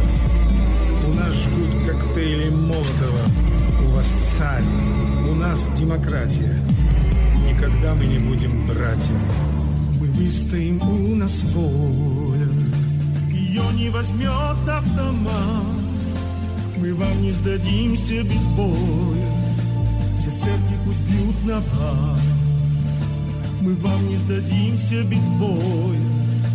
Все церкви пусть бьют на бат, все церкви пусть бьют на бат, все церкви пусть бьют на бат, все церкви пусть бьют на бат. No, a po krátkom údobnom predele sa hlásime opäť s reláciou o slobode v Slobodnom rádiu. Dnes teda to vyzerá tak, že s pánom doktorom Petrom Armanom e, z Univerzity Komenského. Dnes ukončíme túto tému, ktoré sa už venujeme asi v rámci 6. alebo hádam aj 7. 6. relácie. Uzavrieme asi už definitívne tému Ukrajiny. Bolo by dobre, keby sa to vôbec dalo, že už by sa tam nič také nedialo, aby sme sa tomu nemuseli venovať. A, takže dnes, e, alebo teda pred pesničkou sme hovorili taký ten západný pohľad na udalosti na, na Kríme, čo sa tam stalo, ako to vnímajú e, ako to vníma Západ, ako to vidia ľudia žijúci na Západe. A teraz ste vrali, že po pesničke dáme teraz ten, ten taký proruský pohľad, či ruský pohľad na túto vec? Dáme ten proruský pohľad. No. E, z okolností teraz prednedávnom vyšiel ten, ten dokumentárny film Krym návrat domov. Mm. To je to, čo sa tam Putin vyjadroval v tom interviu? To je to, čo sa tam Putin uh-huh. vyjadroval v tom interviu. Čiže tam je to tak akoby zosyntetizované, vyextrahované, že teda postoj ku Krymu a že čo tomu vlastne predchádzalo. Samozrejme, môžeme o tom diskutovať, že uh, či to bolo teda také spontánne, ako Rusi tvrdia, lebo tá akcia Krím to bola vlastne úkažková akcia. Sa nechce veriť, že by to teda nebolo dopredu pripravené. Pripravené na druhej strane je zrejme, že, e, že veľmoci sa pripravujú na rôzne scenáre dopredu. Potom mhm. sa ten scenár spustí. Ale dobre, to nechajme teraz bokom. Čo je teda v tom dokumentárnom filme, nechcem hovoriť úplne celý film, ale teda aspoň si povedať, rekapitulovať tie argumenty, že, ktoré uh-huh. sú tam použité. A tie sú také tiež zaujímavé a rozhodne by bolo teda korektné, keby sme si ich povedali. A teraz uh, neberiem názor, že, že teda by sme to nemali počuť, lebo je to propaganda. Mm. To, práve ten názor, že nepočúvajte druhú stranu, je propaganda v skutočnosti, ale to o tom inokedy. Takže si to skúsme zrekapitulovať zase. Začína to zábermi z, Ma- z Majdanu s takou dramatickou hudbou. Tak ako tá reportáž toho Michala Burzu je v istom zmysle emocionálne ladená. To znamená, že čo je vlastne podozrivé na nej je, že je to fotoreportáž, ale, ale všetky tie udalosti ohľadom revolúcie sú tak štilizované, tak pozitívne. Čiže ten burza to je ten, ten ktorý, ten, ten, ten prozápadný pohľad. Chvíľou, ale ano. to je taký dlhší článok, ale čo je na tom podozrivé je, že všetky, celá tá revolúcia je vlastne štilizovaná tak Pozitívne. Pozitívne, že uh-huh. v, tej, v, tom, v tej ako keby emocionálnej atmosfére tu si, tam si treba vlastne pozrieť a tam vám hneď mnohé nápovie, lebo uh-huh. ako som hovoril, ten život nebýva čierno a keď si človek pozerá tie videá z, Majdanu, tak rozhodne niekedy to tam pri, vyzerá, že, že to rozhodne nebola selanka a to vyzerá niekedy tak ako odpudzujúco, vyslovene, že odpudzujúco tým nechcem znižovať to úsilie tých ľudí o, to, o tú zmenu, mhm. ale tie formy, ktoré to nabralo, sú niekedy naozaj odpodujúce už vôbec môže štilizovať revolucionára s molotovým koktejlom v ruke. No, proste, čiže tak ako je štilizované v istom zmysle tá reportáž práve toho Michala Burzu, tak je samozrejme až tak trochu pateticky štilizovaný aj ten, ten, ten dokumentárny film. Uh-huh. A za samozrejme, že oni si zoberú také zábery, aby to bolo, kde sa ukáže práve ten... Ten, ten moment, na ktorý chcú zase oni poukázať, tak, taká tá niekedy nechutná špinavosť toho, toho, toho Majdanu, že viete, keď mhm. vám tam horia tie pneumatiky a celé je to čierne a vyzerá to tam ako také, také apokalyptické vlastne scény, uh-huh. no tak, tak tie samozrejme využite, do toho dáte tú, tú hudbu a potom z toho vyzerá, že aha, pozrite, čo sa tam dialo, že vidíte už hneď do začiatku, že samozrejme, že aj tí Rusi tomto urobili ako pokrok a sa tým západňarom v, v tých práve mediálnych scénách vyrovnajú. Uh-huh. To sa na tom zmenilo, že tí Rusi nás vlastne dobehli. A oni doteraz v tomto neboli, hej, dobrý. No, keď zoberiem za komunizmu, ako to bolo, tak tá no. propaganda fakt bola taká, taká ťažkopádna. Jednoduchšia mm. a oveľa e, ľahšie odhaliteľná. Ľahšie nie? odhaliteľná. Mm. Tá západná, si nerobme ilúzie, je e, sofistikovanejšia, využíva najnovšie poznatky a samozrejme, že Rusi to celé absorbovali a robia to takisto. Čiže mm. z tohto pohľadu mediálne efekty a tak ďalej, to tam, to, to tam máte už na obidvoch stranách. Môže to nejako súvisieť s tým aktuálnym strachom, ktorý sa tu spustil a tá, to, to všetko teraz, to presne čo, že, že musíme zasiahnuť proti ruskej propagande, ktorá sa tu extrémne šíri. Je to, je to, súvisí to s tým, že práve, že sa tí Rusi v tomto smere zlepšili? Že teraz to pochopila Európska únia, Amerika a teraz sú z toho zhrození, že pre Boha živého však oni používajú to, čo my robíme roky, že proti tomu musíme niečo zasiahnuť, lebo to je proste nebezpečné. Ja by som typoval, že aj toto tam je, aj keď nie primárne. Mm. Primárne je vôbec to, že oni e, vôbec nesúhlasia, robia si autonómnu politiku. Mm. No teraz vlastne poslúchali, keď to tak poviem. To je asi taký taký primeraný pojem a teraz, teraz prestali teraz netvrdím, že či to dobre, zlé, alebo jednoducho to spôsobuje pnutie a zrazu, ako som hovoril minule, tu budeme mať ministerstvo pravdy. Mm. No, čiže to začína týmito zábermi, no a vlastne tá, tá úvodná časť zdôrazňuje samozrejme tú protizákonnosť, že, že, že išlo o, o Viktora Janukoviča, že mu išlo o život. Čiže tam priamo Vladimír Putin hovorí, ako mal telefón najskôr z Kieva, kde mu oznámil práve počas toho, toho tej finálnej fázy Majdanu, že odchádza do Charkova a Putin sa ho pýta, že, že to asi teda nie je dobrý nápad ako v tomto, v tomto čase opúšťať hlavné mesto. No nič menej on na tom trval.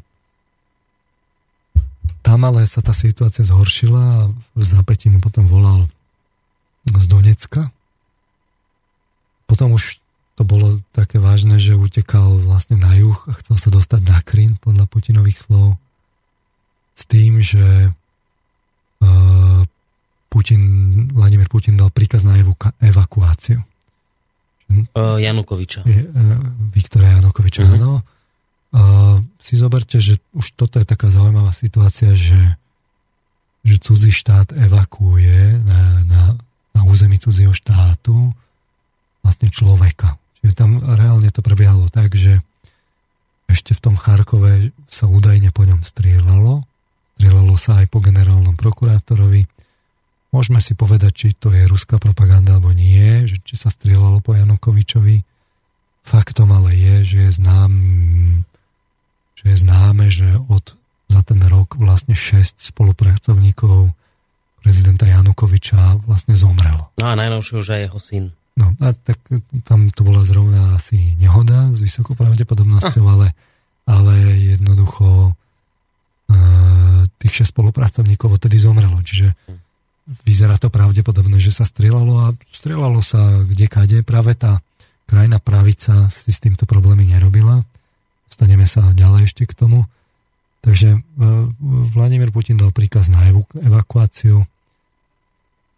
Uh, v tom tom dokumentárnom filme tam bola rekonštrukcia, že teda niekde na pobreží ho vyzdvihli vrtulníky, tým, že chceli ísť teda na, na Krym, ale, ale vlastne odviezli ho do Ruska. A potom sa začína, začína vlastne súbežnými akciami, kedy prebiehal, uh, to sme si už spomínali, korsumský pogrom.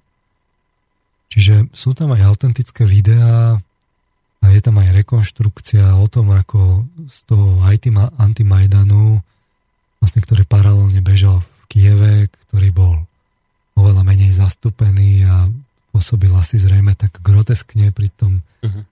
pri tých 100 tisícoch demonstrantov tam boli stovky ľudí, možno v lepšom prípade tisíce, ale nič menej boli tam. E, išla kolona teda krímskych autobusov sa vracala z, toho, z tej, z tej protidemonstrácie. No a tam ich vlastne čakala práve takáto ultrapravicová úderka.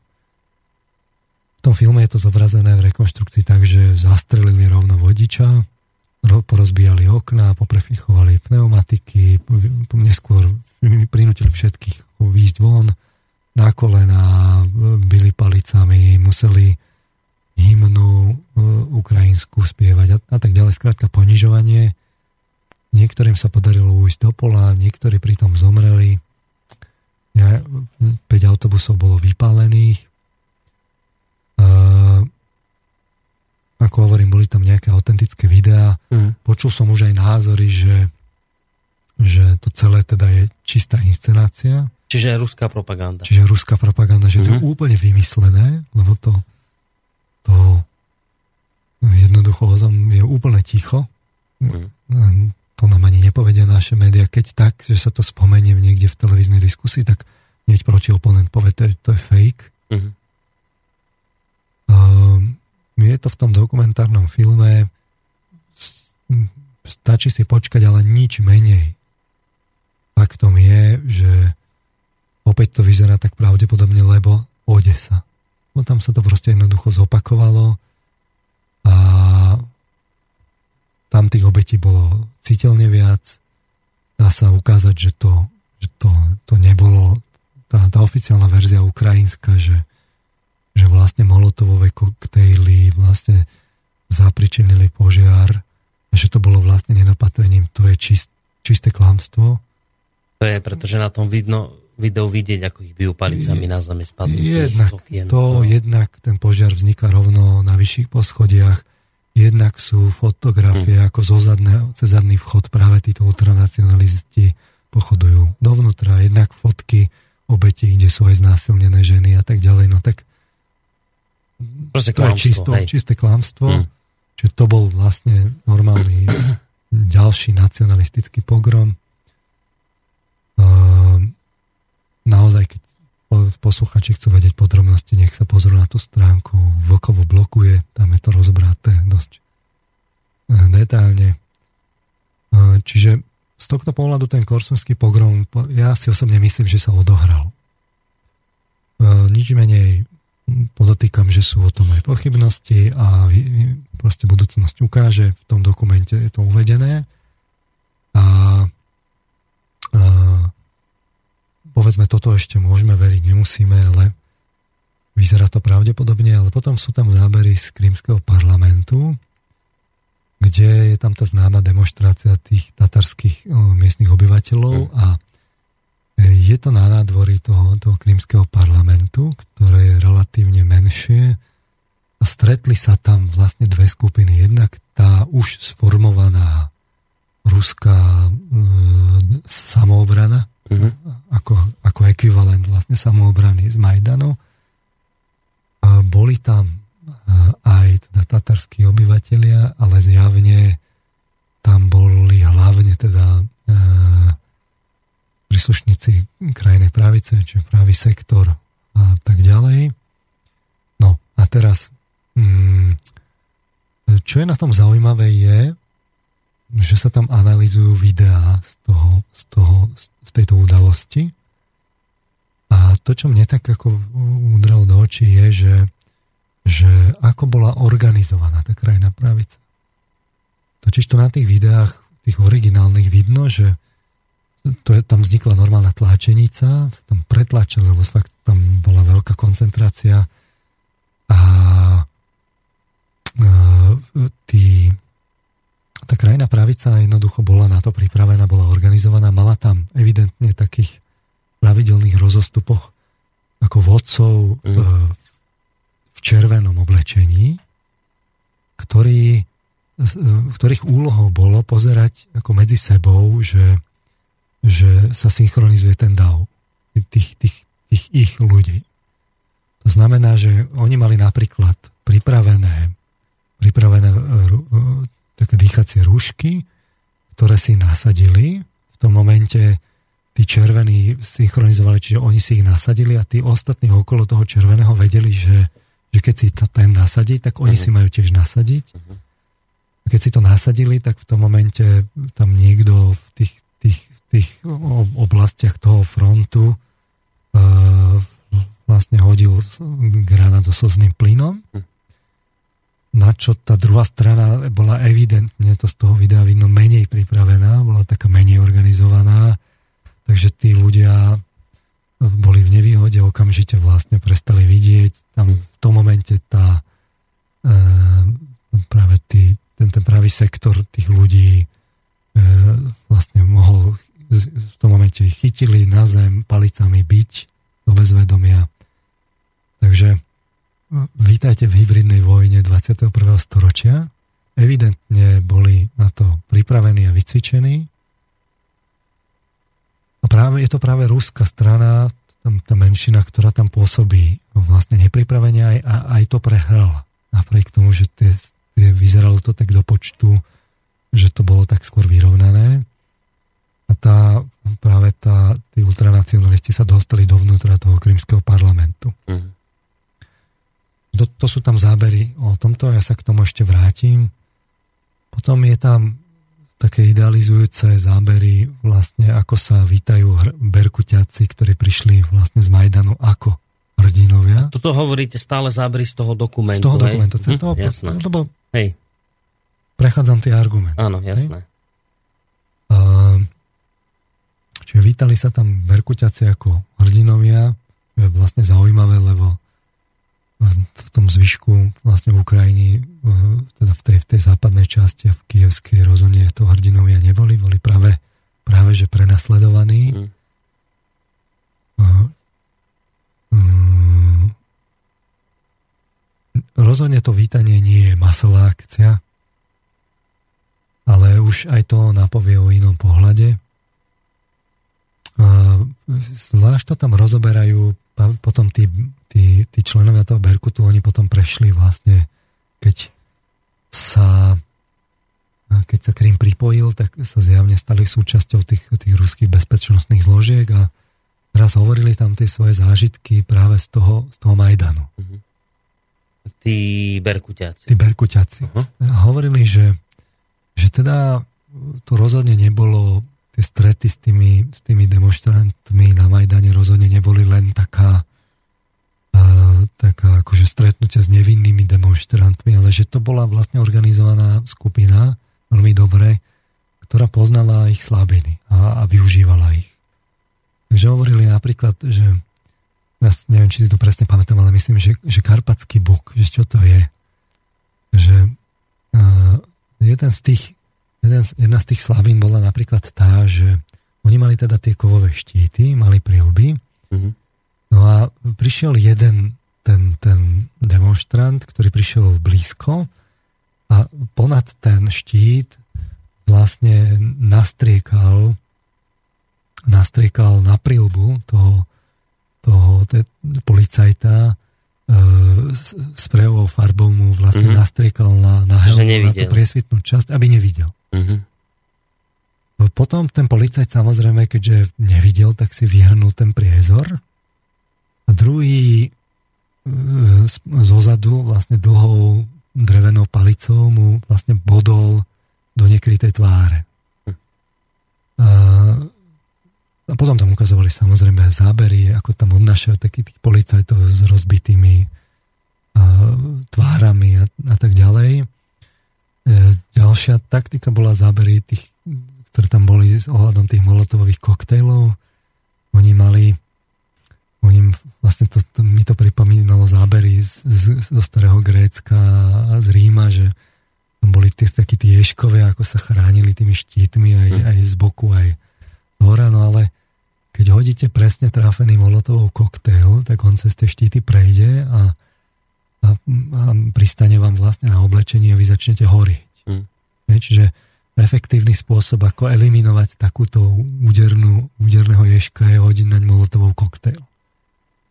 A tie zábery a tie som potom od toho Michala Burzu nevidel, že tiež by som rád videl, teda keď je to fotodokumentácia, že že vidím vlastne horiacich policajtov. Je teda vidieť aj niečo, čo robili aj, demonstranti. Lebo chcem vidieť strane, celú hej. tú realitu, nechcem Jasné. vidieť len jeden výsek. Uh-huh.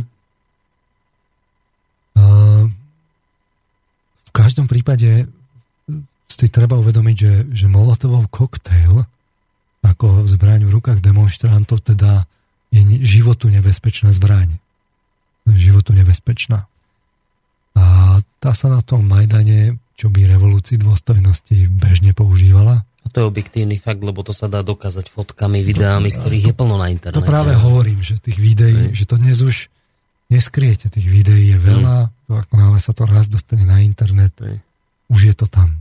To, to musíme počkať zase na reguláciu internetu, aby ste to vedeli mm. ovládnuť. Čiže tie videá vám mnohé napovedia a vy tam môžete aj stáť a nevidieť tu ten predný front a neviete, čo sa tam deje, lebo ani tam nechcete ísť, je to zahalené dymom a tak ďalej. Ale tie zábery vám to odália. Čiže um, oni tam hovorili, že, že dokonca to hovorili tak, a to, to môže byť zase tá propaganda, že, že vlastne boli americkí inštruktori, ktorí si najskôr ako urobili vlastne sa podrobne povypýtovali v tom Berkute, že, že, aká, že čo, aké sú mm. ich taktiky a tak ďalej. A že potom vlastne školili tých, tých demonstrantov, ktorí mhm. boli na nich pripravení a, tá, a tí Berkuťaci jednoducho mali, mali straty a obete. A to samozrejme môžeme veriť, nemusíme. V každom prípade sme si hovorili, že je tuto ten, ten prednes toho Olega Cariova v ukrajinskom parlamente, kde hovorí ešte v, v decembri 2013, e, že teda ako ukrajinská, či americká ambasáda robí školenia pre, pre demonstrátov a že hrozí štátny prevrat. A že teda, že či je to teda v súlade s chartou OSN a takže či to není zasahovanie do, šta, do, do, do politického diania v štáte. Uh, opäť si môžeme mysleť, čo, si, čo chceme o tom, že to bola propaganda, ale nič menej jednoducho ten prevrat nastal. A musíme jednoducho rátať s tým, že aj tá americká strana, aj tá ruská strana vedela ešte, keď začali tie nepokoje práve v tej hybridnej vojne, si urobili tie prieskumy, že jednoducho ten režim padá. Oni to jednoducho vedeli. No a čo je zaujímavé, tak v tom filme zaznelo, že, že vlastne, a teraz neviem, či som to naozaj dobre pochopil s mojou ruštinou, ale mám pocit, že hej, že prvé obete bol, ich bolo vlastne 5 a že, že, že to boli vlastne policajti, že pred tým masovým strieľaním, že to bolo na tej strane tých policajtov. To by bolo zaujímavé vlastne zistiť, či to tak je, alebo nie je. Nie, som si tým istým. V tom filme to tam bolo. Čiže tým sa dostávame potom ďalej, že tá situácia sa začala, tí Berkuťaci jednoducho prišli a povedali, aké to tam bolo. Na tom Kríme to teda nebolo slávnostné uvítanie más, že ich tak vítali, ale jednoducho do, dostalo sa im uvítania. Tým Berkuťakom. Tým Berkuťakom. No oni potom, treba povedať, ten Berkut bol aj rozpustený v, na Ukrajine hey, hey, hey. a oni aj vystupovali, keď e, prezident Putin mal na, na, na Kríme nejaké verejné vystúpenie, tak tam oslovovali aj týchto Berkuťakov. Oni sa tam v priamom prenose vyjadrovali. To som kde si zachytil. Potom tam bol taký záber, že taká, taká uh, pasáž, že banderovský vlak slobody. Tá e, samoobrana alebo domobrana relatívne efektne, efektívne začala blokovať tú situáciu teda na Kryme.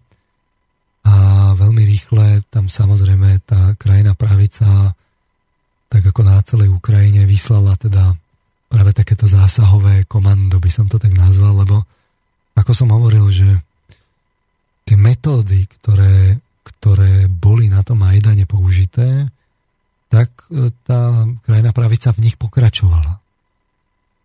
A jednoducho vyslala vlak e, na Krym, ktorý jednoducho aj došiel do, do vlakovej stanice, ale táto samoobrana mala o tom teda informácie, vedela o tom a na tej stanici ich tam čakali pripravení so štítmi práve ľudia. Čiže tie prostriedky, ktoré použ- sa použili na tom Majdane, začala tá proruská strana používať na Kryme. Hej. Toto je dôležité, že tu vidíte, že ten, ten, ten, ten, ten, ten nezákonný spôsob, ten vlastne otvoril Pandorinu skrinku. môžete tým rusk, ruskej časti na Kríme vyčítať, že použili presne tie isté prostriedky, rovnako vyjadrili svoj názor a rovnakými prostriedkami ako práve tá krajná pravica. No, no, no, nebojovali za nesprávnu vec, viete. No, tam no, ten, ten rozdiel. No, ktoré, veľký, že... Ale bojovali na svojej pôde. Mm. že, že tu príde vlak vlastne e, ako z Kieva. Ja netvrdím, že je na to jednoznačná odpoveď. Ja teraz uh, poukazujem, že, že, že kde sú tie problémy tých, tých stanovisk. A podarilo sa im jednoducho eliminovať ich, že, že, že, že sa tam nevylodili, keď to tak mhm. poviem. Mm-hmm. A ak som to dobre pochopil, ani sa nepokúsili z toho vlaku výjsť. A potom je tam pasáž, že potom prišlo vlastne to, že, že keď už teda vlastne prišli tie vlaky a začali to efektívne blokovať, prišli vlastne na radu tri hraničné priechody tam postavili normálne checkpointy a začali to vlastne blokovať, že aby teda sa nedostali takíto nacionalisti dovnútra. Čiže začala byť akutná otázka letiska. Táto samoobrana vtrhla na letisko e, s tým, že e, vlastne na letisku ich čakala ostraha, policajti, ale podľa toho vyjadrenia v tom filme vlastne tí policajti ich tam vlastne pustili nechali ich ísť. Čo je teraz naozaj otázka, že keď teda tam mali fungovať tie milície a keď, keď to teda nebola vôľa toho, toho, toho krímskeho ľudu... No, prečo nezasiahli, hej? Tak, tak by to malo byť relatívne jednoduché ich mm-hmm. Taká jednoduchá sedliacká otázka, ale uh, v istom momente sa im teda podarilo eliminovať to letisko, ale potom tam prišla už regulárna, regulárna e, tajná služba zo samopalmy. Vlastne hrozil stred, že už tam príde ostrá strelba. Tam to bolo tak trochu akoby štilizované, že v tom momente tam prišla tá ruská armáda a zasiahli zelení mužičkovia. Čiže Rusi sa snažia povedať, že najskôr tam bola domobrana a že keď už sa to vlastne začalo hrotiť tak, že, že tá ukrajinská strana mm-hmm. by použila silové prostriedky, mm-hmm. vtedy do toho vstúpila ruská strana tiež Aha. so silovými prostriedkami a de facto spôsobila, že k strobe nedošlo alebo k nasadeniu silových prostriedkov. A výsledkom bolo, že potom už bol len jeden problém, to blokovať tie miestne posadky armády ukrajinskej. No a teraz tam je práve rozhovor s Vladimírom Putinom, ktorý hovorí, že teda oni mali teda ten limit, že do 20 tisíc vojakov, že tam neporušili. A hovorí ale, že teda aj ukrajinská armáda tam mala 20 tisíc vojakov. A že čo je zaujímavé, z tých 20 tisíc vojakov ukrajinskej armády prešlo 17,5 na ruskú stranu a iba 2,5 tisíca sa na tú ruskú stranu nepridalo. Čo ak je pravda, tak to hovorí dosť o tej atmosfére, že čo si ľudia na Kryme naozaj čo prijali. Čo si ľudia na Kryme naozaj prijali, lebo hmm. uh, lebo tá ukrajinská armáda, lebo tie, tie, tie prostredky boli vyrovnané, aj keď ten stav rozhodne tej ruskej armády bol určite lepší, tam určite boli špeciálne síly a tak ďalej, čiže elitáci, ale, ale v konečnom dôsledku je zaujímavý tento fakt, že, že fakt je zaujímavé to percento, že koľko sa pridalo. Milície sa stiahli a vlastne v tom momente tá ukrajinská strana definitívne stratila spôsob, ako ovplyvniť udalosti na Kryme. Boli tam zábery z hlasovania toho parlamentu, kedy vyhlasovali to referendum, že zvnútra boli kamerové zábery, z ktorých som mal jednoznačne pocit, že, ne, že to nebolo pod samopalmi, že naopak tam bola v podstate slávnostná atmosféra, ľudia stali a tlieskali. Hlasovanie dopadlo 95 um, bolo poslancov, ak sa nemýlim, a iba traja sa zdržali. 92 za potlesku teda zahlasovalo za spustenie referenda. Oproti tým záberom vlastne tých opitých samoobrancov a tá atmosféra strachu a tak ďalej, tam samozrejme Rusi ponúkajú tie zábery, že malé dievčatko príde za ruským zeleným mužíkom a ten si dá dole trošku masku, aby ho to dieťa mohlo poboskať a rozdávajú im tam mm-hmm. e, rúže a tak ďalej. Čiže to bolo zase také trochu patetické. Môžeme veriť, nemusíme. E, faktom je, že tá, tá strana, teda tá, tá, tá to, to referendum, tá, tá kampaň bola o tom, fašizmus versus, versus Rusko. Mm-hmm. Bolo to takto postavené.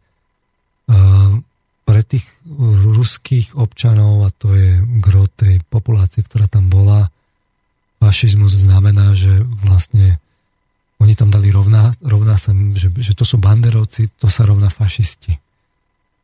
Uh, tú podporu toho, toho, o to, ako sa bojovalo o práve o, o toho Banderu, že, že to je rozporúplná postava, ako ju vnímajú obidve strany, to sme si už analyzovali. Čiže preto ten, ten fašizmus, potom sa to po, po, ako posunulo aj vlastne do tej východnej Ukrajiny, tam to žije ďalej, ale tam tá Rus, proruská strana žije teda v tom, že bojujú proti fašizmu, podporovaného Európou. Hm. Uh, no a vo výsledku, vo výsledku prebehlo teda referendum, ruskou stranou je to zobrazované, že aj tí Tatári sa vlastne časť nakoniec pripojila a že v tej Ruskej federácii vlastne tie menšiny môžu žiť vedľa seba, ako existovať, že to je multinárodnostný štát a tak ďalej. Môžeme veriť, nemusíme. Dôležité je, že mal som pocit, že jednak teda je, je zaujímavé, či, či nastal ten korsovský pogrom alebo nie ja sa prikladám názoru, že nastal. Hmm. Že či tam prišiel ten vlak, alebo nie, ja sa prikladám k tomu, že, že prišiel, lebo, lebo jednoducho e, podobné veci sa stali na, na zbytku Ukrajiny. A to, že, že, že tam prišla vlastne potom tá nedôvera tých, tých, tých proruských a samoobrana, áno, ale potom to vyčítajme teda aj na tom Majdane a teda v tých pomajdanovských časoch. Rovnako sa na to kriticky pozerajme. A nie, nie je to len o tom, že, že, že si tak idealizujeme, že to bola celá revolúcia a je dobré a Ukrajina je demokratická. Je tam to hlasovanie v parlamente, ktoré sa mi teda rozhodne nezdalo, že ľudia sú naopak zábery z toho, z toho parlamentu ukrajinského, kde, kde sú tí poslanci fakt pod tlakom a je to na nich vidno. Mm. A, a sú tu potom samozrejme prieskumy, dodatočné prieskumy mienky verejnej, že či to teraz tí Rusi berú alebo neberú a že ako to berú teda tí, tí, tí miestní obyvateľia Krímu.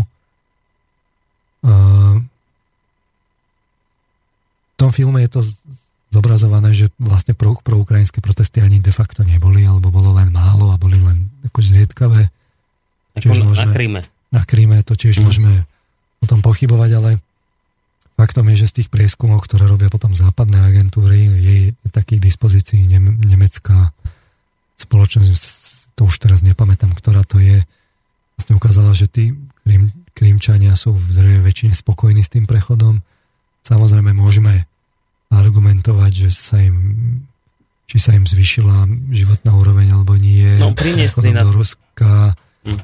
pokles ukrajinskej ekonomiky, de facto pred bankrotom, udalosti vo východnej Ukrajine, vojna a tak ďalej, že sa tomu vlastne vyhli.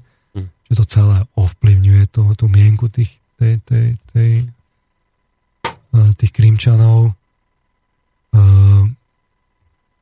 To už sa nedá vrátiť naspäť. Že nikto už nevráti Krímčanov do obdobia pred tým a urobí sa to tak, ako sa to urobiť má. E, ja osobne sa prikláňam k tomu názoru, že a teraz, a teraz opäť, ten, ten pohľad že dá sa na to pozerať tak, že, že Krímčania sa celkom oprávnene báli uh, perzekúcií zo strany na, ultranacionalistov. Mm. Prostriedkami obdobnými, ktoré vlastne použil, sa použili v Kieve, sa urobili vlastne de facto samoobranu a eliminovali túto, uh, ten, tento spôsob. A vlastne Rusko im v tom pomohlo, lebo to by bola len otázka času, keby ukrajinská strana na, nasadila uh-huh. armádu. Dokonca tam je spomínaný v tom dokumente aj scéna, že, že teda už išiel nejaký ten z tých, z tých štábnych generálov vlastne ukrajinských rozkazom na použitie síly a že im sa to podarilo eliminovať, to môžeme veriť, nemusíme, to ukáže budúcnosť. V každom prípade je teda tá možnosť vybrať si, že to bola naozaj, akože tam hrozila, hrozili perzekúcie a násilné, násilná ukrajinizácia so všetkým, čo s tým súvisí, mm-hmm. kde by to, to väčšinové ruské obyvateľstvo, 90% jednoducho, a, takmer by to, by na to doplatilo. By na to doplatilo. A teda nie je to v súlade s medzinárodnými štandardami, ale že vlastne Rusi zabránili teda katastrofe, ktorej na, na, na, napokon nezabránili vo východnej Ukrajine. Toto je jeden že, že teda vlastne Rusi ako záchrancovia z tej menšiny. Druhý pohľad je, je že uh, to teda ako bolo zmanipulované, hneď od začiatku pripravované Rusmi, že celá tá samoobrana je fiktívna, že to naopak Rusy vlastne zariadili hybridnou vojnou de facto. Potom tam nakoniec ešte aj napochodovala tá armáda, eliminovala tú ukrajinskú stranu, zinscenovala zohrané referendum, kde použila propagandu a ešte ho aj zabeštelovala s falšovanými výsledkami a že to je de facto anexia. No, a teraz nakoľko percent je každý z tých pohľadov pravda? to zase prenechám na poslucháčov. Z môjho pohľadu to nebolo korektné z tej ruskej strany. Hmm. Ale vzhľadom k tým udalostiam si myslím, že by tam nastala, nastal veľký problém na tom Kríme.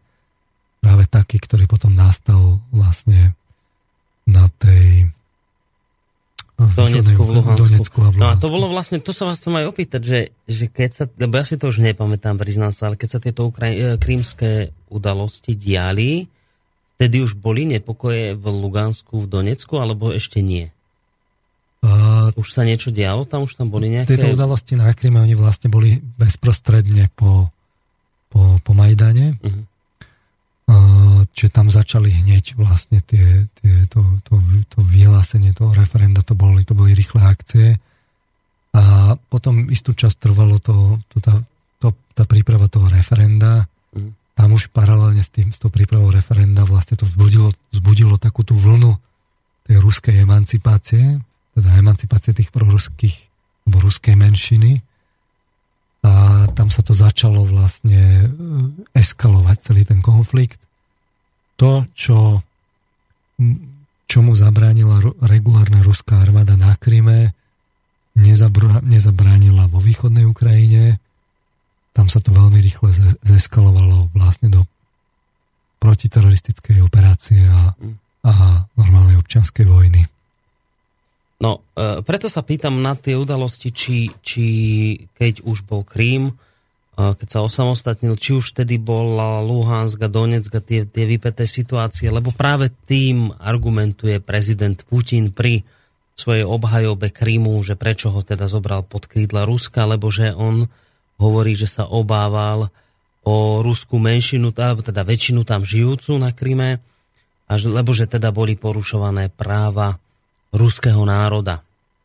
No a toto je práve to, čo argument, tento argument Západ neberie. Západ naopak hovorí, že Rusko práve preto to nemalo žiadne právo brať si Krím a že tu práve neobstojí žiadna paralela s Kosovom, lebo na Kríme vôbec neboli porušované ľudské práva a, že presne to je ten rozdiel medzi Kosovom, že na, v Kosove áno, tam boli Kosovčanov vraždení, boli srbskými jednotkami. Na Kryme sa nič také nedialo, čiže prezident Putin klame, keď tvrdí, že, že, že tí Krymčania vlastne preto sú radi, že ich zobral pred svoje ochranné krídla, lebo dlhodobo tam boli akoby prenasledovaní, že bola tá ruská väčšina tam žijúca nejak v strese a v strachu či, čiže toto je práve ten problém, že s týmto stále Západ argumentuje, že nič také sa tam neudialo a práve preto nemal e, Putin právo e, e, anektovať Krym. No, ruská strana slovami Vladimíra Putina to berie tak, že, že oni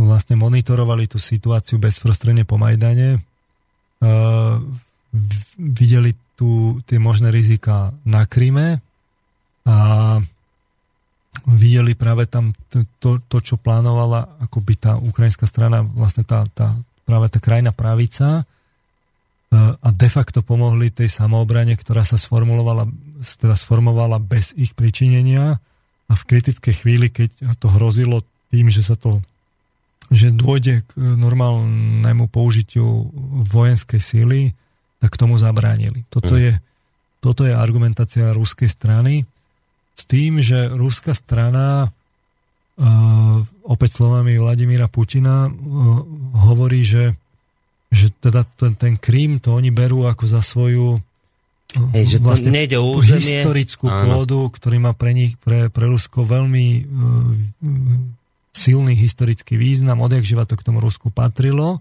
mm. hej, a že on aj v komunikácii s tými západnými partnermi to komunikoval vlastne otvorene, že pozrite, že že toto je proste naša zem, tam no. sú proste tí naši ľudia a my sa za ňu budeme byť a vy ste tisícky kilometrov ďaleko, že o, že o čo vám ide. Mm. Tak toto tam rovno povedal. No. Plus minus parafrázujem a preklad, ale... No on povedal ale... presne ako to povedal, že uvedomili sme si, že Krym nie je len územie, toho máme dosť, je to otázka historických koreňov, zdrojov, duchovna a štátnosti. No. No, lenže... Samozrejme len... súhlasiť nemôžeme, lebo no. v tom prípade tom prípade a čo teraz e, e, môže prísť vlastne však väčšinu času to, to nebolo ruské, tak? tam, no. ja neviem, Zlatá horda a neviem čo všetko, čiže práve Tatári a tak ďalej by mohli prísť a povedať rovnaký argument. O, Turci, Čiže to mali. jednoducho toto neobstojí ako, ako argument. Uh, a nemôže to byť brané, že to, to, to nemôže byť ako regulárny argument práve v, súčasnosti brané. Jednoducho treba vychádzať z tých, uh, z tých um, súvislostí tých ľudí, ktorí tam žijú aktuálne. Darmo to bola história neviem hm. koho, jednoducho teraz a tu tam žijú ľudia a malo by sa prihľadať na ich práva a potreby a hlavne mhm. teda ľudské práva a, nastaviť také riešenie situácie, aby, aby to bolo adekvátne 21. storočiu. No a práve to, čo ste povedali, však tomu sa vyjadroval aj Alexander Duleba zo Slovenskej spoločnosti pre zahraničnú politiku. A keď napríklad e, použil Putin tieto slova, ktoré som prečítal, reaguje Alexander Duleba slovami na Kryme existoval krymský chanát, ktorý bol od 15. storočia súčasťou Osmanskej ríše, teda Turecka. Rusi získali kontrolu nad Krymom až koncom 18. storočia, čiže to je veľký mýtus, keď Rusi tvrdia, že Krym bol vždy ruský. Nebol, proste nebol vždy ruský. Dlhé roky patril Turkom, takže nie je ruský. Jedna vec. Druhá vec vyvracia to, presne čo som už povedal, že teda na Kryme nikto nebol prenasledovaný, žiadna menšina, ruská väčšina nebola prenasledovaná Čiže nikto ich práva neporušoval, tým pádom nemalo Rusko právo takto konať, ako konalo. A napokon ešte pridám posledný argument jeho, že, že Putinov argument, podľa ktorého charta OSN hovorí, že národy majú právo na seba určenie, v tomto prípade neobstojí, pretože väčšina obyvateľov Krymu sú etnickí Rusi, lenže Rusi sú seba určení, Rusko existuje, neexistuje krymský národ, keby existoval, mohli by sme hovoriť že majú právo na seba určenie. Čiže ani argument o seba určení neobstojí. No a napokon pridáva ešte nejakú paralelu s Kosovom, že Kosovo sa osamostatnilo po rokoch vyjednávania, Krím zo dňa na deň v referende, ktoré sa udialo pod hlavňami samopalov a že teda jednoducho ak referendum, tak malo byť naozaj nejak zorganizované pod medzinárodnou hlavičkou a že sa to dalo urobiť spôsobom, ako napríklad nedávno bolo referendum v Škótsku, ktoré prebehlo naozaj mierovým spôsobom. Čiže že nič z týchto argumentov, ktoré možno zazneli aj v tom uh, filme, o ktorom teraz vy hovoríte, že jednoducho to sú nepoctivé argumenty, ktoré neplatia. No a, ale to, zároveň toto je taký ten presný pohľad vlastne čierno že, že, že to neplatí. A s tým opäť ja nesúhlasím. Lebo ak tam boli naozaj tie incidenty, ktoré sa v tom filme spomínajú, Korsuň, príchod ultrapravice a tak ďalej, tak prečo by mala vlastne nejaká ultrapravica, ktorá potom príde a začne, že väčšinové obyvateľstvo, že ukrajinizovať hej, a, a terorizovať, lebo keď nie ste Ukrajin, Ukrajinci, tak tak jednoducho my, my, my sa tu o vás postaráme. No tak... faktom je ale, že to neviete dokázať, no, že to naozaj bolo. No, no, Viete, že tam no, vám vás hneď klepnú hej, po hlave, hej, že hej, týmto neargumentujete, no, ale, lebo ale, nevieme. No to riešenie je samozrejme teda také, že, že tak, ako by malo byť vyšetrené uh, tie udalosti na Majdane, tak by malo byť vyšetrené aj vlastne, že či ten Korsun naozaj bol alebo nebol a že čo sa tam na tom Kríme reálne udialo, lebo ja som teda videl v tom filme dialógy s tými ľuďmi. Ale teraz by som rád akože videl aj keby naozaj prišiel a s tými istými ľuďmi by urobil nejaký západný e, západný novinár vlastne dialógy a popýtal sa ich a popýtal sa aj nejakých iných na alternatívne názory. Uh-huh. Hej. E, sú indície, hej, že, že to tam e, nebolo teda všetko v poriadku, Veľmi zaujímavý bol rozhovor Petry Prochaskovej, ktorú som už spomínal tu, s, s Andrejom Babickým na Lidovkách CZ.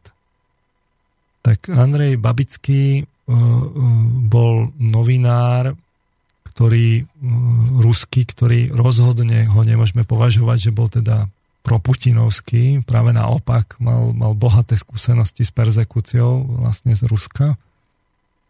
A Petra Procházková s ním e, robila rozhovor a práve e, e, práve tam prišla otázka, otázka na to, že, že, že ako sa on na to pozera. A on robil dokonca v rádiu Slobodná Európa. Uh-huh. A v istom momente nie Slobodná Európa, Rádio Sloboda, v istom momente e, požiadal teda vedenie, aby ho poslal na Donbass a odišiel tam, fungoval ako normálne, bol zvyknutý z vojen, to nebola jeho prvá. A natočil tam e, na kameru exhumáciu štyroch tiel, dvoch civilistov a dvoch teda rebelov a podľa svedectiev miestnych obyvateľov, nie, nie ozbrojencov, ale jednoduchých obyvateľov z e, Novosvetlovky, e, ich popravili ukrajinskí dobrovoľníci, dobrovoľníci z práporu Aidar. Nijak to nekomentoval, len to zaznamenal na kameru a poslal do moldavskej redakcie Slobody. E, video najskôr teda e, zavesili teda na stránky. V tú chvíľu nacionalisti, ktoré, ktorí sedeli teda v ukrajinskej redakcii Slobody, dostali teda podľa jeho vlastných slov hysterický záchvat. Bol toho e, strašný škandál. A on pritom to tam dal len video, ktoré zaznamenal vlastne to, čo videl, nejako to nekomentoval. To video samozrejme stiahli, mm-hmm. Potom sa vrátil uh, uh, do Prahy, tam si ho pozvali a oznámili mu, že jeho pozícia bola zrušená.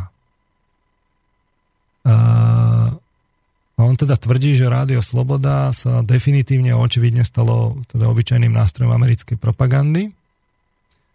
No a teraz vlastne potom prišiel aj ten, tá otázka akože na, na Krym a vlastne, že ako to bolo, že či tam bola teda persekúcia alebo nie.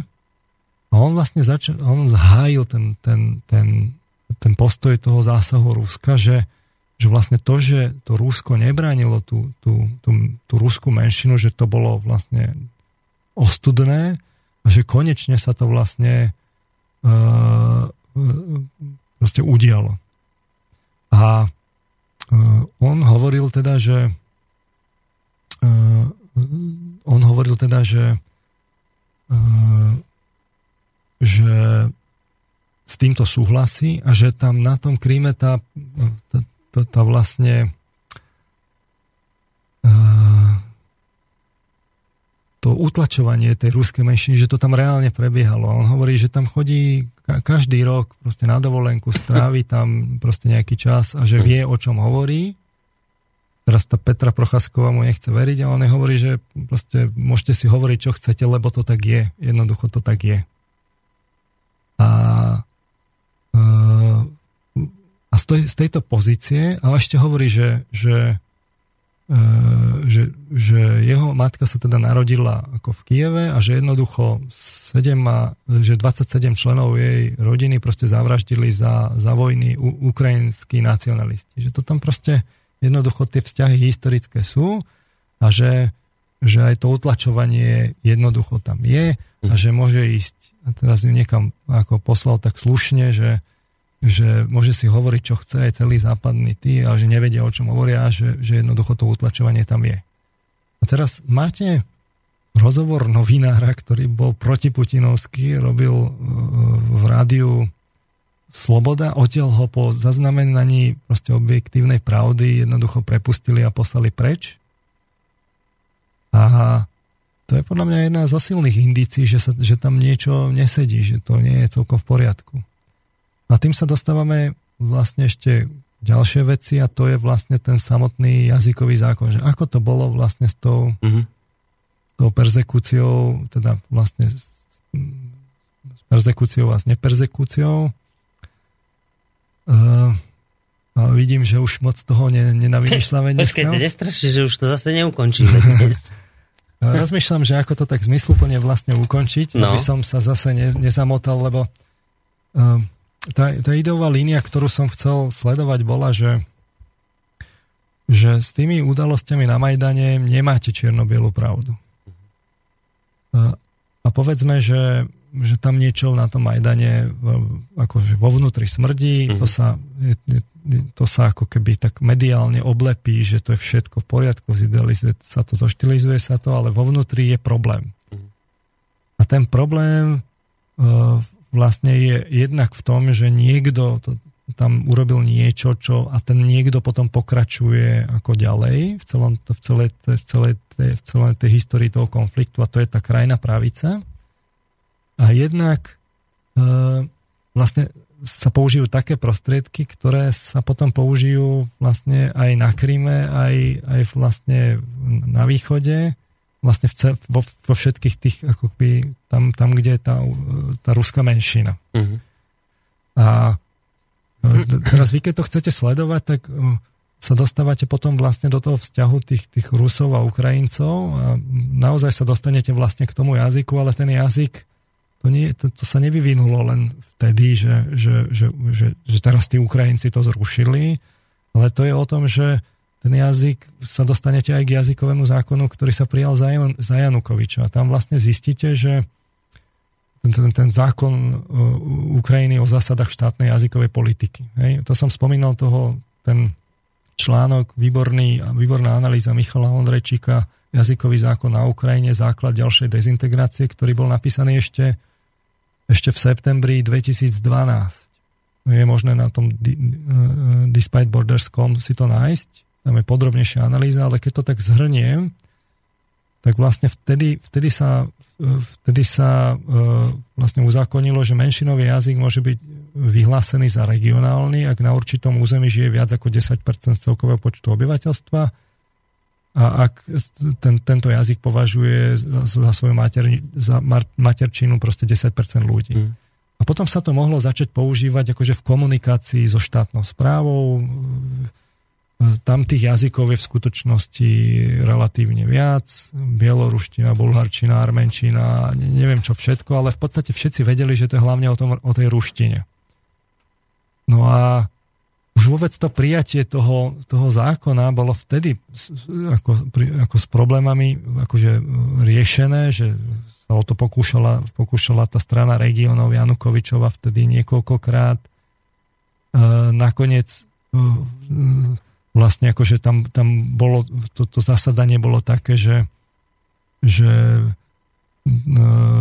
vlastne obsadili tribúnu Najvyššej rady Ukrajiny, vytrhávali mikrofóny, kradli hlasovacie karty a dokonca sa neštítili odviec a zbyť predkladateľa zákona a tak ďalej. Toto sa tam proste riešilo. No a teraz sú dve také oblasti, že kde, kde, kde ten, ten vzťah nie je jednoduchý medzi tou ruskou, ru, ruštinou a ukrajinčinou. Na jednej strane sú to, sú, je to otázka škôl, kde na školách bola vlastne e, uzakonená dovtedy ukrajinizácia a jednoducho percentuálne zhruba 1,2% ročne sa vlastne strácali ako keby rusky hovoriace školy. Že, že, mm-hmm. že, že jednoducho to tam vlastne ubúdalo. Hej. Na vysokých školách všetky museli byť v Ukrajinčine a tak ďalej. Tým pádom tí rodičia boli akože pod tlakom. Že... No, na druhej strane ale v tých, na tom východe väčšina tých ľudí proste hovorili, hovorila po rusky, úplne bežne. A a žila týmto jazykom. Potom bola, ale tu je druhá, akože celá sféra, to sú to sféra médií, kde zase pre zmenu bol veľmi silný ten ruský vplyv, lebo tá ruská kultúra, máte tam veľký ruský štát, do médií, keď sa dostáva proste ruské filmy, ruské knihy, keď sa tlačia, importujú sa a tak ďalej. Čiže tam vlastne bola otázka ako keby z druhej strany, že cez, cez školy sa išlo na tú ukrajinizáciu uh-huh. a cez cez, cez médiá vlastne zase naopak akoby pôsobila ruština, hej, že svojou silou. No a teraz vlastne tá, tá akoby západná časť politikov, vlastne ona tvrdo išla za tou ukrajinizáciou, požadovala Ukrajinčinu a tak ďalej. Mm-hmm. A keď tam prišiel ten Janukovič, tak sa to len ako keby na chvíľu, že uh, uh, na chvíľu sa to trošku zneutralizovalo. Zneutralizovalo. No ale keď, keď vlastne prišla tá, prišiel ten Majdan, no tak v tom momente vlastne to, to hneď vrátili a tá, to bol len jeden z ďalších tých ukazovateľov, že tá ukrajinizácia bude postupovať. Hej? Pričom naozaj tam vlastne šli tie, tie persekúcie a proste ten, ten pravý sektor a vlastne ultranacionalisti. Mm-hmm uh, sú z toho videa, to opäť to neskriete. Hej. Čiže uh, vlastne tá, dostávate sa tým pádom k otázke, že či teda tá rúska menšina sa bála sa oprávnenie, alebo sa nebála oprávnenie. Uh-huh. A v tom momente, keď sa použili práve tie prostriedky, tie, tie násilné, tak som presvedčený, že áno, asistovali tam Rusy, ale tí, tí, tá, tá, tá, tá ruská menšina sa začala regulárne báť a bola pod regulárnou persekúciou. V, v, v kľúčových oblastiach. Hej, že takých, kde, kde im bolo jasne dávané najavo, že jednoducho tu, to, toto je pre Ukrajincov a pre ukrajinský jazyk a tak ďalej. Dobre, ak by to ale bola pravda, čo hovoríte teraz, že naozaj sa uk- e, ruská, teda tá menšina, aj keď síce väčšina menšina na Kríme, e, teda oprávnene, objektívne bála, toto by teda dávalo o, aký právny, morálny rámec Putinovi takto zasiahnuť? Nie, nie, nie. Ja len hovorím, že, e, že, že tam vlastne ona bola pod, pod, pod de facto uh, regulárnym tlakom uh-huh. a nastupoval sa ten model, ktorý je práve aj, ja neviem, v, v pobaltských republikách, kde, kde proste bolo to čoraz viditeľnejšie, že, že tá, tá ruská menšina sú, poviem to tak nátvrdo, že občania druhej kategórie. A jednoducho na tom Kríme to e, vybuchlo, že tam si to, tam už vlastne, lebo tu, tu, tá ruská menšina je porozosievaná vlastne kde kade, ako po tej, po tej východnej Európe. Na tom Kríme to bola taká tá naj, e, akoby najviac Hej akože najčistejšia v mm. úvodzovkách akoby tá, tá, tá situácia, kde tam fakt bolo, že boli v regulárnej proste skoro 90% väčšine. Mm. A jednoducho tam už tí Rusi zasiahli. Uh, otázka je, že keby neboli zasiahli, čo by bolo následovalo, ja si myslím, že by bolo následovalo práve to, čo následovalo vo východnej Ukrajine. A to, čo následuje, to, to čo vlastne pod, pod pokličkou držíme povedzme aj v tých, tých pobaltských republikách a, a v Moldavsku. Mm. Uh, to Rusko jednoducho to bola len otázka času, kedy s tým ako prestane súhlasiť, to bola len otázka jeho ekonomickej emancipácie, že, mm. že, že kedy k tomuto vlastne pristúpi. No otázka je, či, a to už asi nestihneme nejak doriešiť, že či išlo viac o ruskú menšinu, alebo či nešlo viac o nejaké strategické zámery, však vieme, že tam bola veľká čiernomorská flotila ruská, a hovorí sa o tom, že kto ovláda Krím, ovláda vlastne Čierne more, čiže či tam nebol viac no, tento dobre, dôvod. Ale to, s druhým, to, ale, že... ale mňa zaujíma teraz opäť ten západ, že uh, ako my uh, vlastne sa pozeráme na práva ruskej menšiny v rôznych štátoch. Uh, hajíme to presne tým istým spôsobom ako vo zvyšku Európy, alebo sme pokryci. Mm. Hej. Toto je otázka vlastne za milión lebo ja mám pocit, hej, že opäť sa to mediálne drží pod pokličkou, lebo vidíte, ja neviem, v Lotisku minister e, nastúpi na pochod, e, kde e,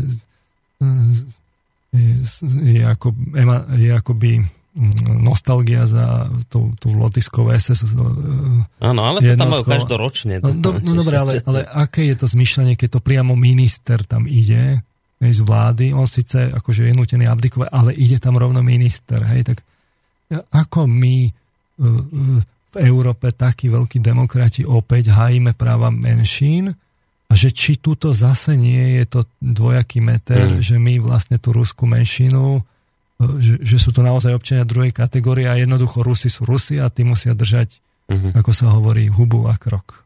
Mm. Hej. A potom to samozrejme koľko bude trvať tým Rusom, kedy, kedy si už povedia a dosť. Tak zrejme toto práve nastalo. Uh-huh. A týmto aj ukončíme celý ten veľký seriál ukrajinských tém? Či... To, týmto to ako ukončíme, že, že vlastne my, že to, to, čomu som smeroval je, že uh, jednoducho uh, že tam je veľký problém a my máme veľký problém, ale doma. Že, že, že, že z rôznych strán som sa snažil ukázať, že kde všade sa pretvarujeme, mm-hmm. pokrytecky sa tvárime, že ľudské práva a tak ďalej. A, a chcel som to ukázať vlastne až na situáciách, kde dochádza e, vlastne k civilným obetiam. Že, mm. že až tak ďaleko sme na tom, že, že, že dôjde k civilným obetiam nakoniec. Keby sme, keby sme len trochu, ako keby naozaj boli úprimní k tým ľudským právam a tak ďalej, tak by, sme, tak by tá situácia možno vyzerala úplne, ale úplne inak. Hmm.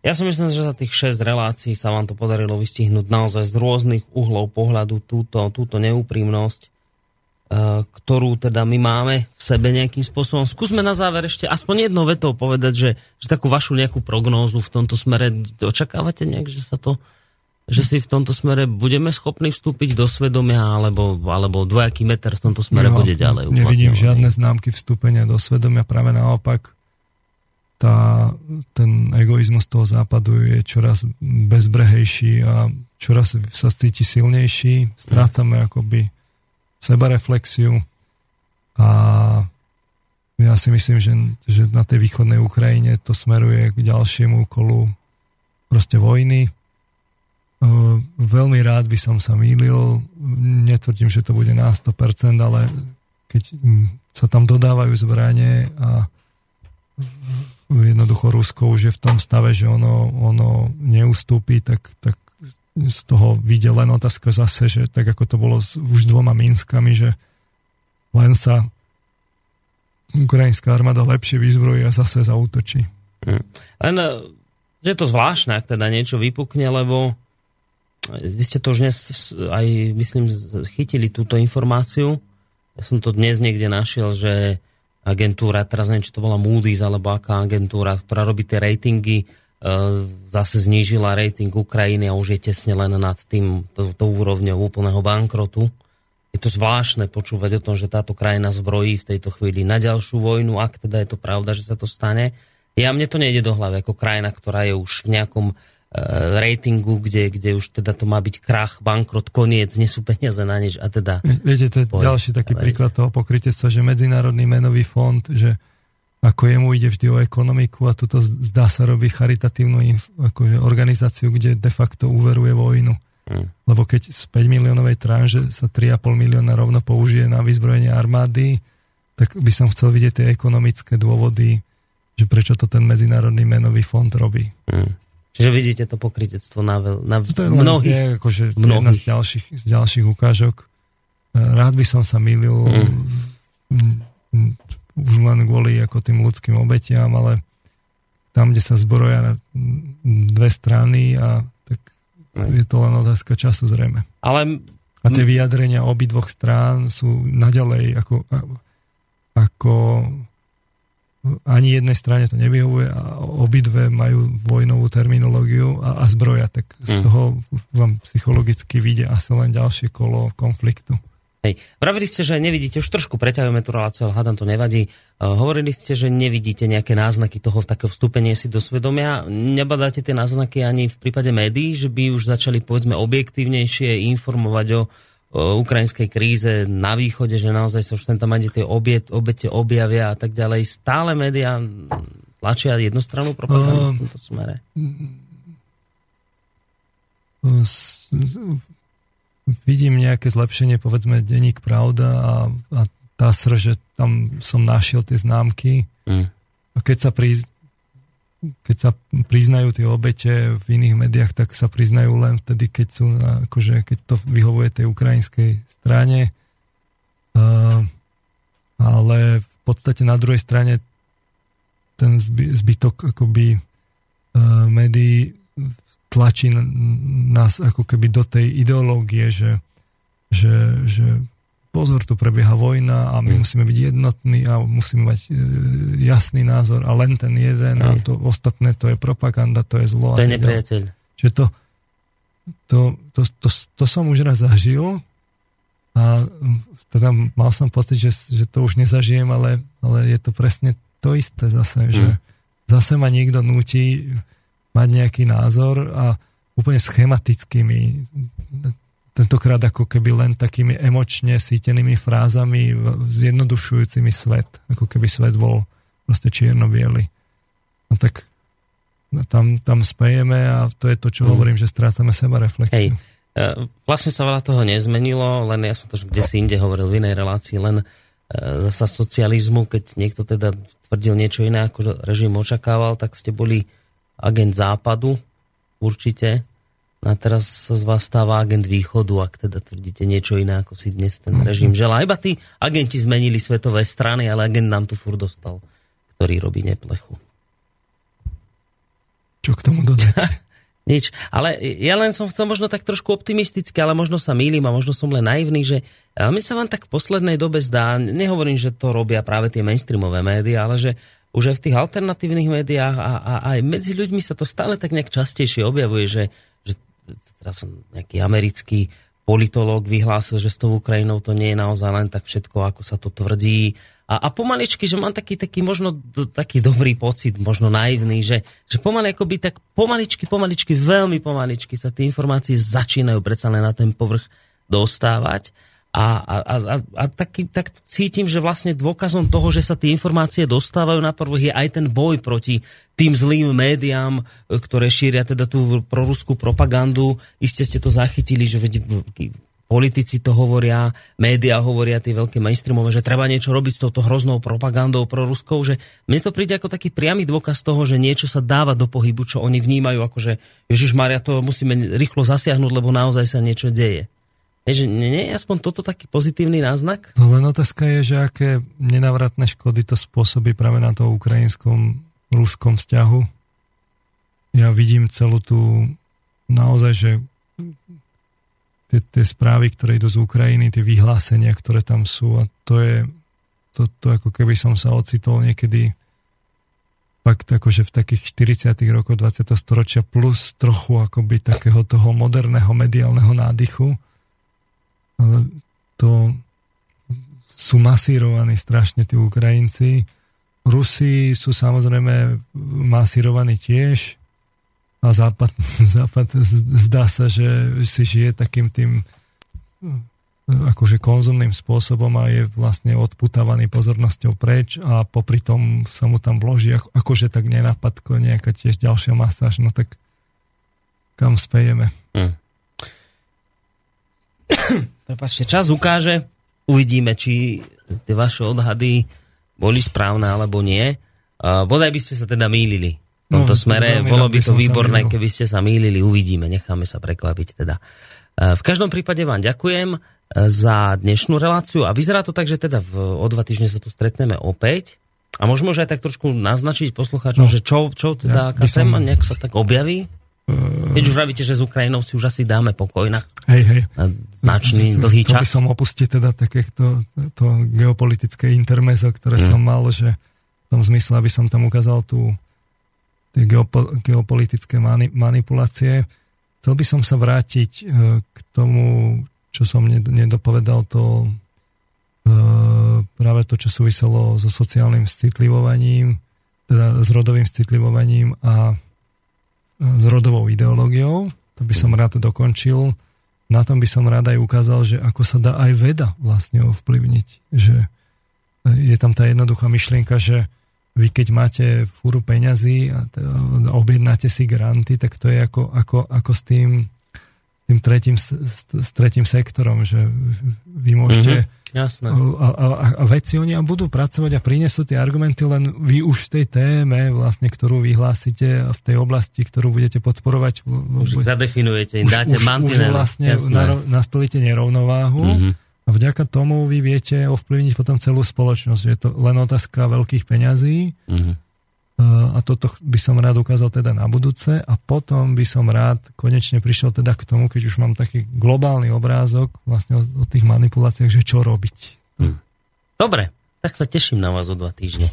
Toľko na dnes pán doktor Peter Marman z Univerzity Komensko, univerzitný psychológ z Bratislavy. Ďakujem vám veľmi pekne. Ja ďakujem za pozornosť a pozdravujem poslucháčov aj vás, no, Boris. Tak sa majte pekne do počutia. No a rýchlo pokračujeme v ďalšom, ďalšom programe a už takých 20 minút tuto zavíta pán doktor Ludvík Nábielek a budeme sa dnes baviť o jarných emóciách, tak to ma samého zaujíma, že čo toto bude za relácia.